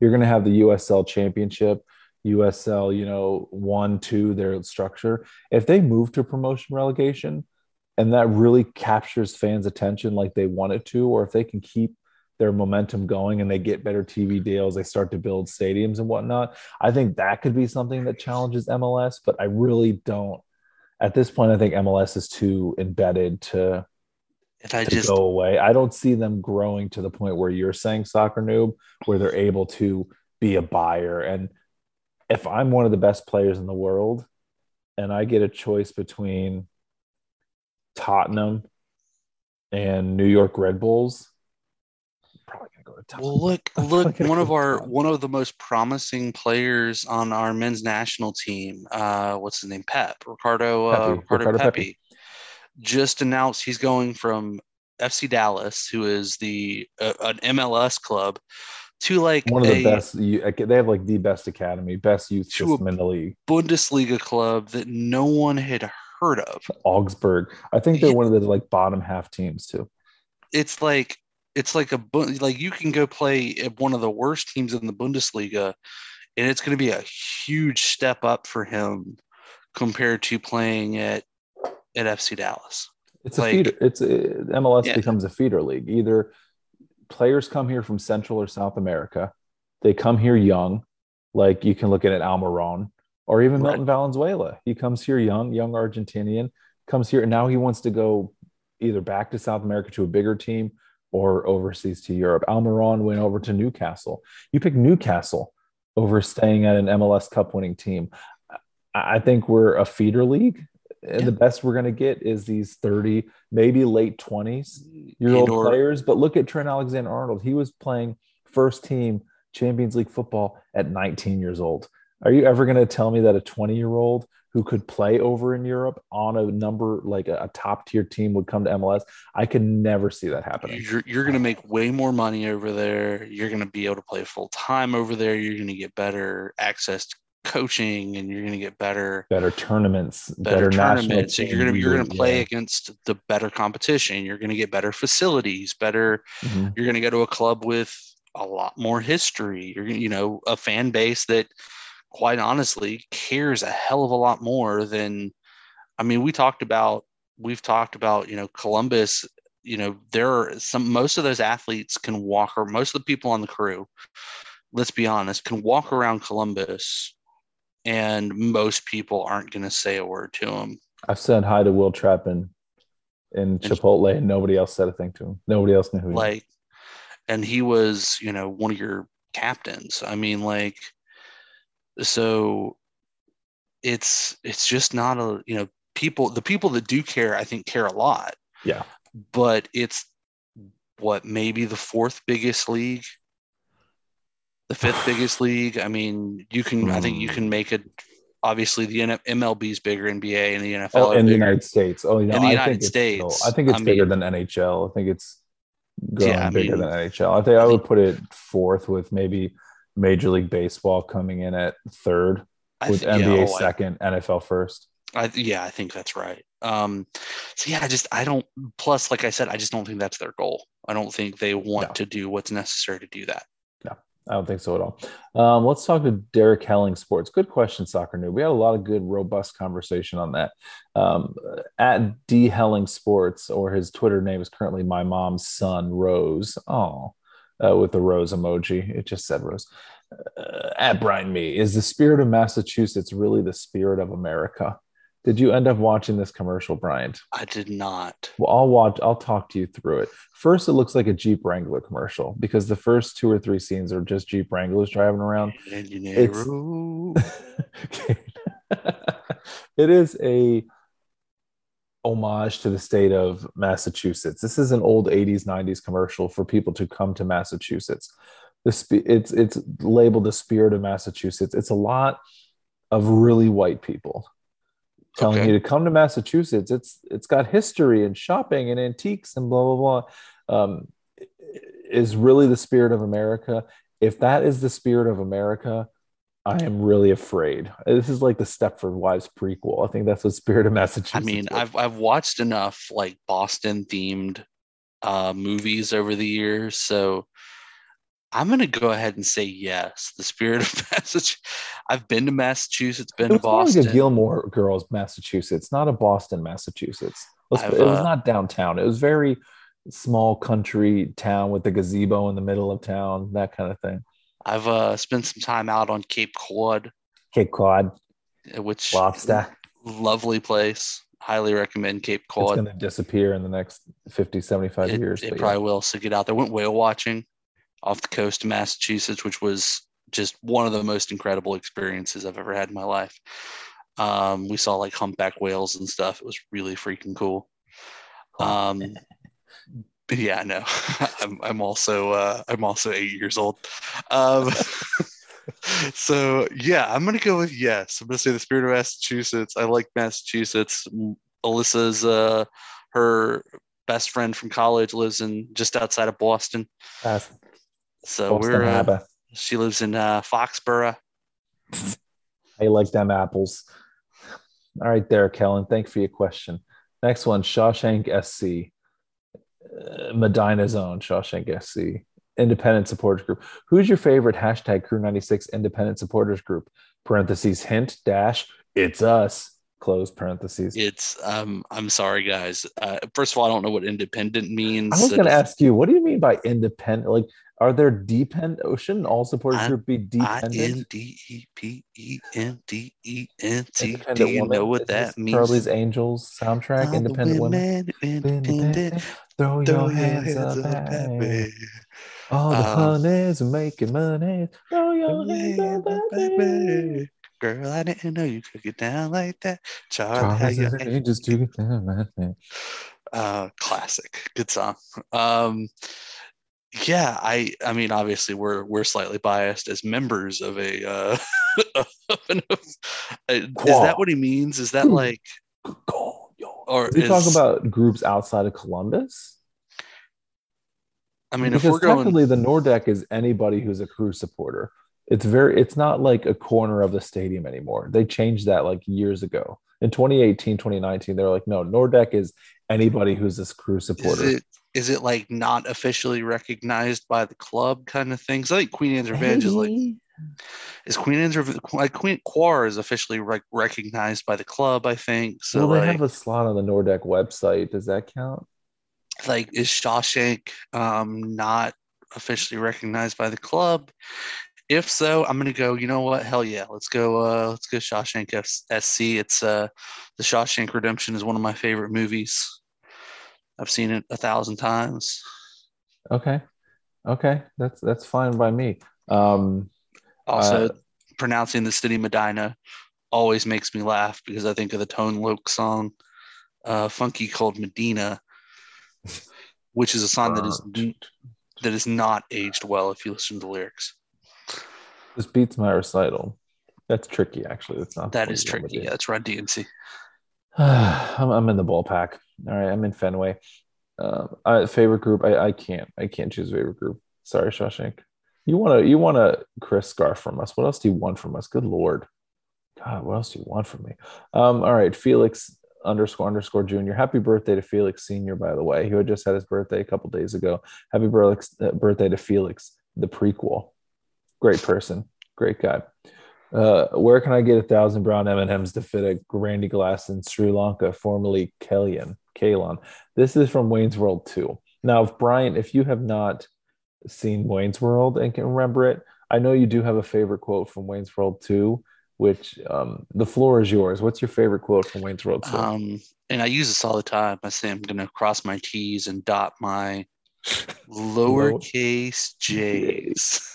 because he had like an eye issue. Yeah. The guy who there was was the like- person at the office, Had a lazy, had, office. yeah, had like a lazy eye or something. Like, I don't remember exactly what, but uh, the Wayne's World 2 is forgettable at the best. the best review is that it's forgettable. So I I reject your question, Felix, and may God have mercy on your soul. Next question, also from Felix to Brian Me. How can non-competitive the She Believes Cup will be faced with rolling eyes? Uh, I think we that horse is dead and thoroughly beaten. We are not excited. to make a to make a Simpsons reference, since it is Felix after all. Stop! Stop! It's already dead. What someone please think of the children? I did a different Simpsons reference, but same idea. Uh, Tanya Disario Carmen, friend of the pod. Uh, topic for your discussing pleasure. Why the heck is the weather in Ohio so bipolar? Zany face emoji. Um, because it's Ohio. I don't. Know. And the, the globe is warming and everything is crazy. Uh, we have not gotten any snow here, and the mid Atlantic has been uh, like buried in snow. That's just we just have to expect crazy weather patterns, and um, hopefully the f- generations in the future don't hate us too much for completely ruining the planet. Did you see the movie Waterworld? Just just know that that's what you're uh, you've got to expect. the day after tomorrow, There's that one too. Or Mad, I like Mad Max. Like but Mad Max and Waterworld are they in the same universe? It can't be. Doesn't what's his name playing both of them? Yeah. What? No, Waterworld is Kevin. No, that's That's Kevin Costner, Dennis Hopper. Yeah, I was thinking of okay, because Mel Gibson is in Mad Max. I thought Max. I thought Kevin Costner. I'm thinking of the not Waterworld. I am thinking of Waterworld. I've never seen it. I've heard it's really awful. It it is it's fun, but in like a so bad it's good kind of. When we when we talked about I think our favorite so bad it's good movies, Waterworld is a strong candidate in there because it's really bad, but it's it's entertaining. Okay. All right. Next question from Mike Slutson, BLM, at Mike Hudson Sucks. At Brian Me, if you could paint your house, what color would you want? Um, ooh, that's a good question. Chartreuse. I don't know what color chartreuse is, but it's Chartreuse fun to is a good say. color. It's like a greenish yellow, I think. Then I'll go chartreuse. Um, I'm gonna go with just because it's a fun color name to say, cerulean, Cere- Ooh, which is like, a like light Cerulean blue. City Yes, in, in uh, in the Pokemon. Games where you Oh, play uh, Misty, the water trainer. random random digression because you know that's kind of what we do. Alyssa and I have a game that we play when we're driving around town Hey, where oh, we look. I know, no, it's not near that fun. Um, we look at cars and try and decide what color the cars are, but you're not allowed Ah. to pick like blue. blue. Like Jinx. you owe me a coke. Um, so you know we try and get obscure. You know, we bust out. We'll bust out like a cerulean or a uh, a gunmetal or you know just.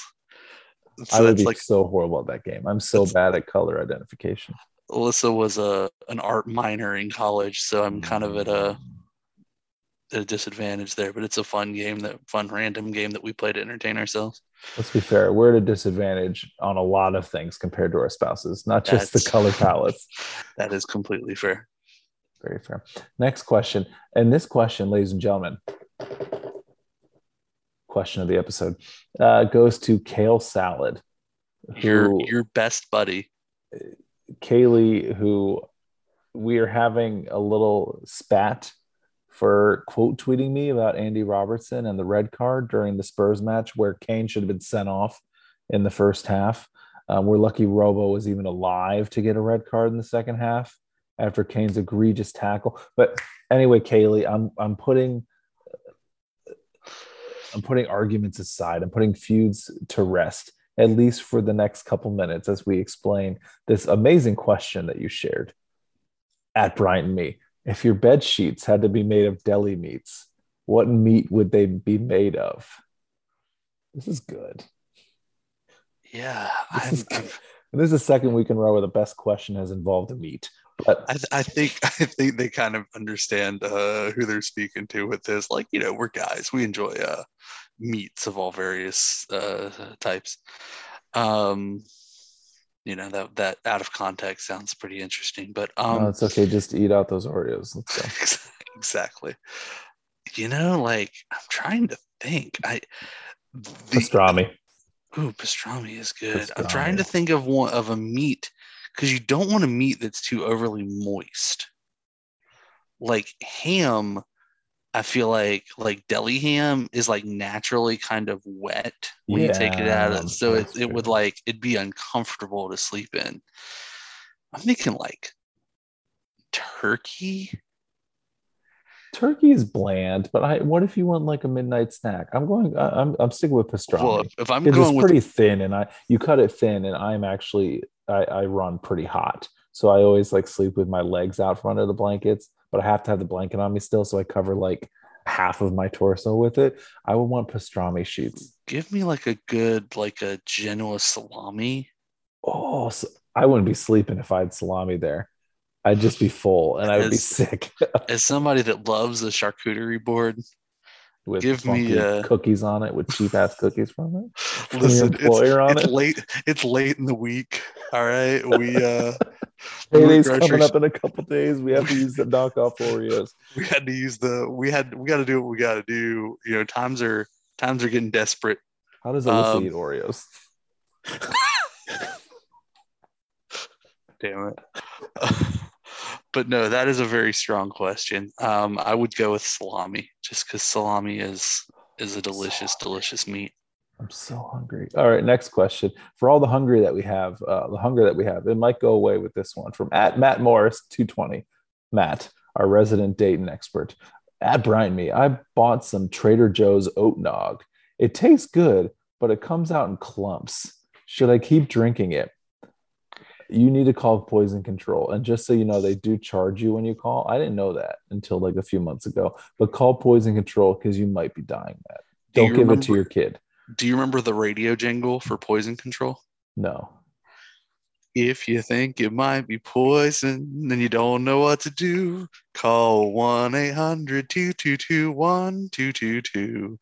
That might be a Florida thing. I don't think I've never heard that in my life, and I'm pretty it's- good at remembering obscure, stupid songs from when I was a kid. Yeah, it's like a radio. It was like a radio jingle. Uh, Um, so yeah, it could have been a Florida thing. I don't know, but yeah, no, I, I don't recommend. Actually, you know what? Go ahead and go ahead and drink it, and then report to us on what happens.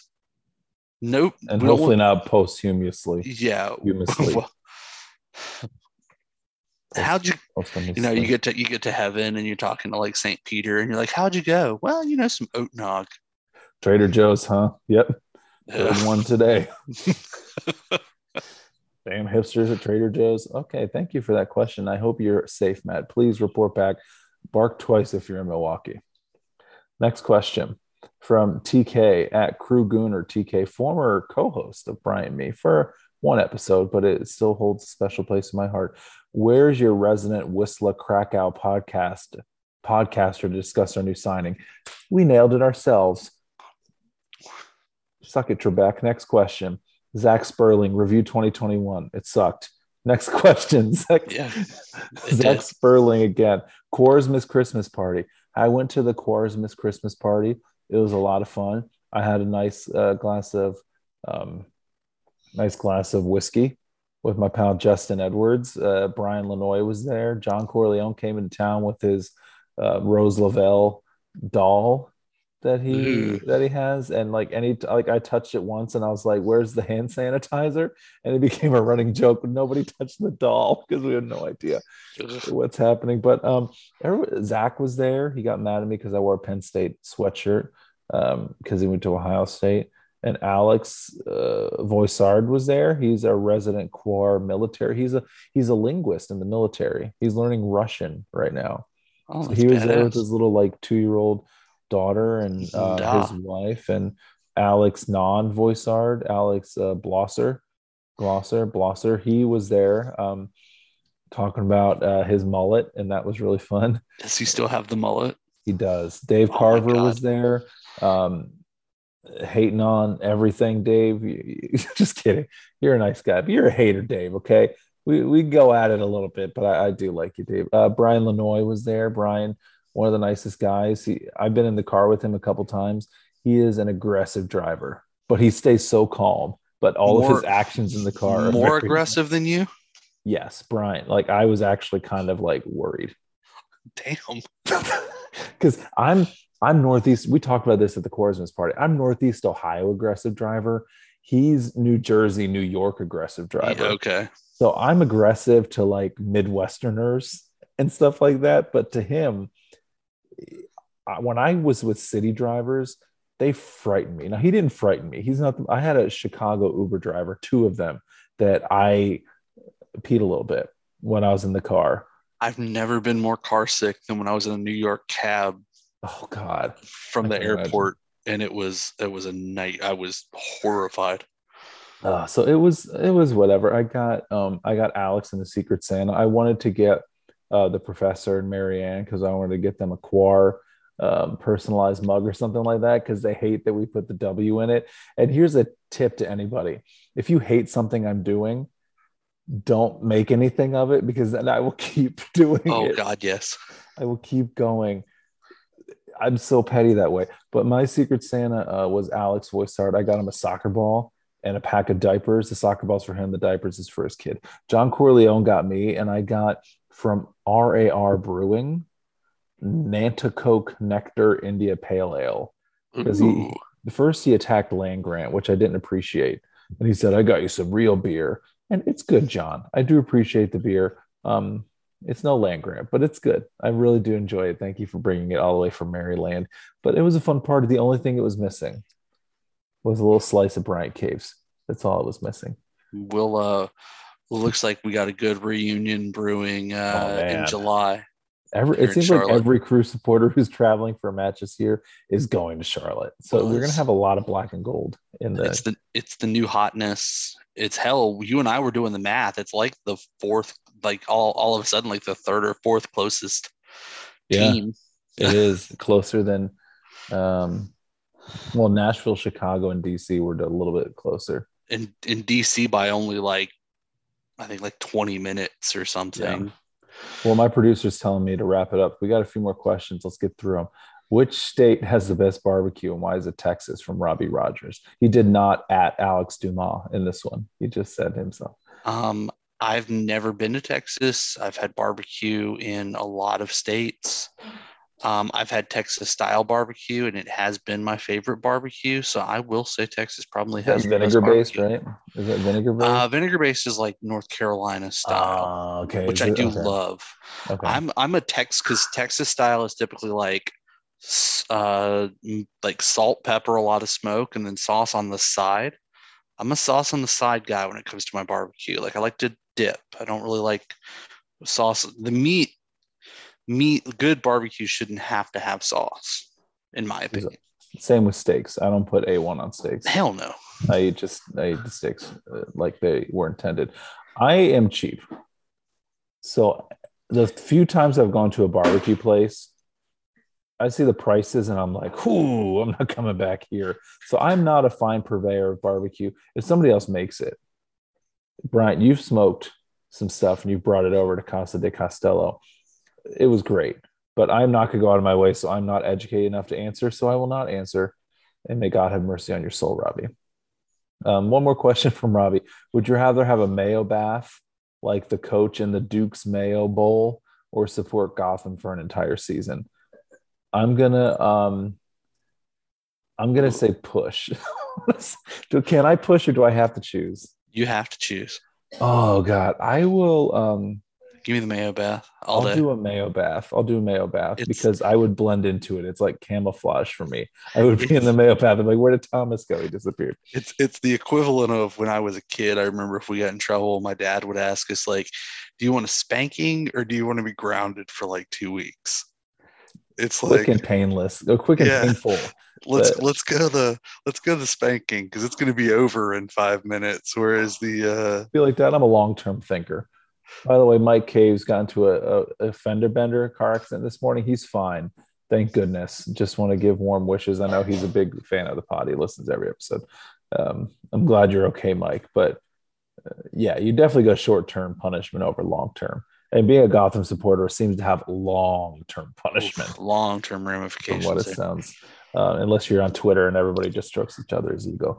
All right, three, four more quick questions to answer our um, answer end our show. These are all from Frank Barker. He came in, like I mentioned, like Coventry United's ownership came in at the 11th hour with some questions, and he has 101 questions he's building up, like Cruella getting those Dalmatians. He's got 101 questions he's building. Cruella de Vil, Cruella de Vil. If she doesn't scare you, no evil thing will. Oh man, She's that, like a spider waiting for the kill. Cruella, Cruella de Vil. you're like a, a a crooner, man. You're you're you're great at singing over there. Um, all right, four questions. First question: uh, toilet paper over or under? Over, care. over, or you're a terrorist. I have I've never paid attention to how I put a toilet paper roll on. I do not care. Over, or you're a terrorist. Over or under. My wife is here to answer questions. Over or under. Over only. Over only. So Correct Brian, answer. congratulations. Correct answer, and you are not a terrorist, according to Brian Caves. Okay, wiping, standing or I'm- I'm- sitting? I'm not answering that. Next question. I used to do standing, but I converted to sitting about 10 years ago. And, and my life is for the better.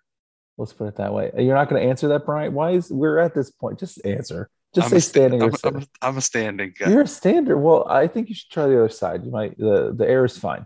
The air is fine. Um, best condiment for a sandwich: mustard, mayo, mustard, Mayo. mustard, Mayo. mayo. All. Losers. Uh, favorite lesser known player from your favorite childhood sports team? Mine Oh, is God. Ray Durham, second base for the White Sox. I could do this all day. Um, well, I'll shout out one that I've mentioned already previously. Uh, um, does Mark Grace count as lesser known? I I think so because he was kind of uh by like He was- Sandberg and stuff, and he Yeah, I wasn't mean, like the He was, top he was, a, he was an all star a couple times, but he was never like an Mhm. MVP candidate or anything like that. Like, yeah, give me give me Mark Grace from the Cubs, uh, Horace Grant, if he counts as lesser known from the Magic as a kid. I feel like that's tough because these are players.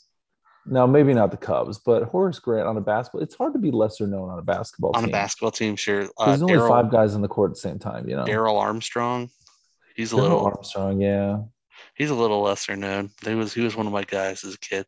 yeah, Darrell Armstrong is good. Um, for me, I have to. I think it usually only works for like baseball or basketball or baseball or football. I think that's where you could have players who kind of fall under the radar. I Remember some guy Ryan Theriot? oh, that's I don't know that one. That's a deep cut. He was a shortstop for the Cubs for a long time. That was my guy.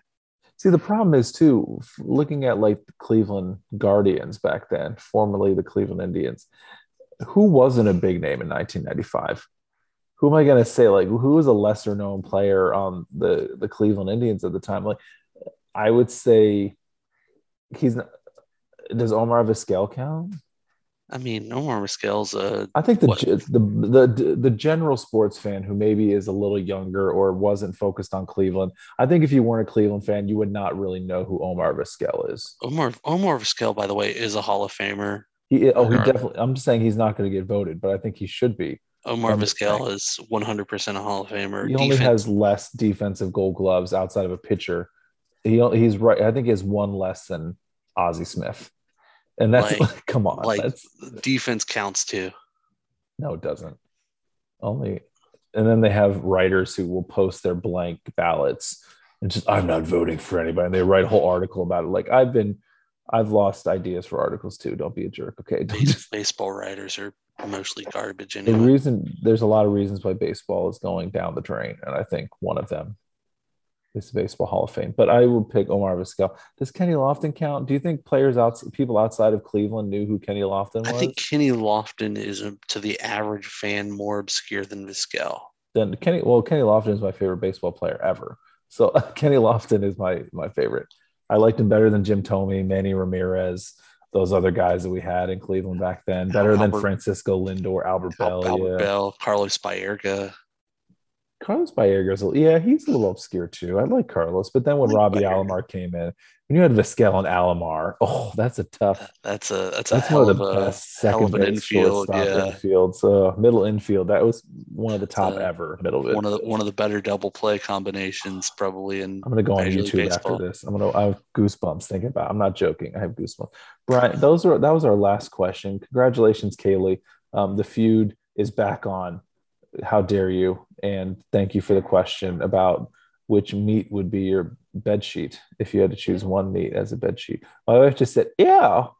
If you can hear, and my wife said, "Baloney." Get the get out of here.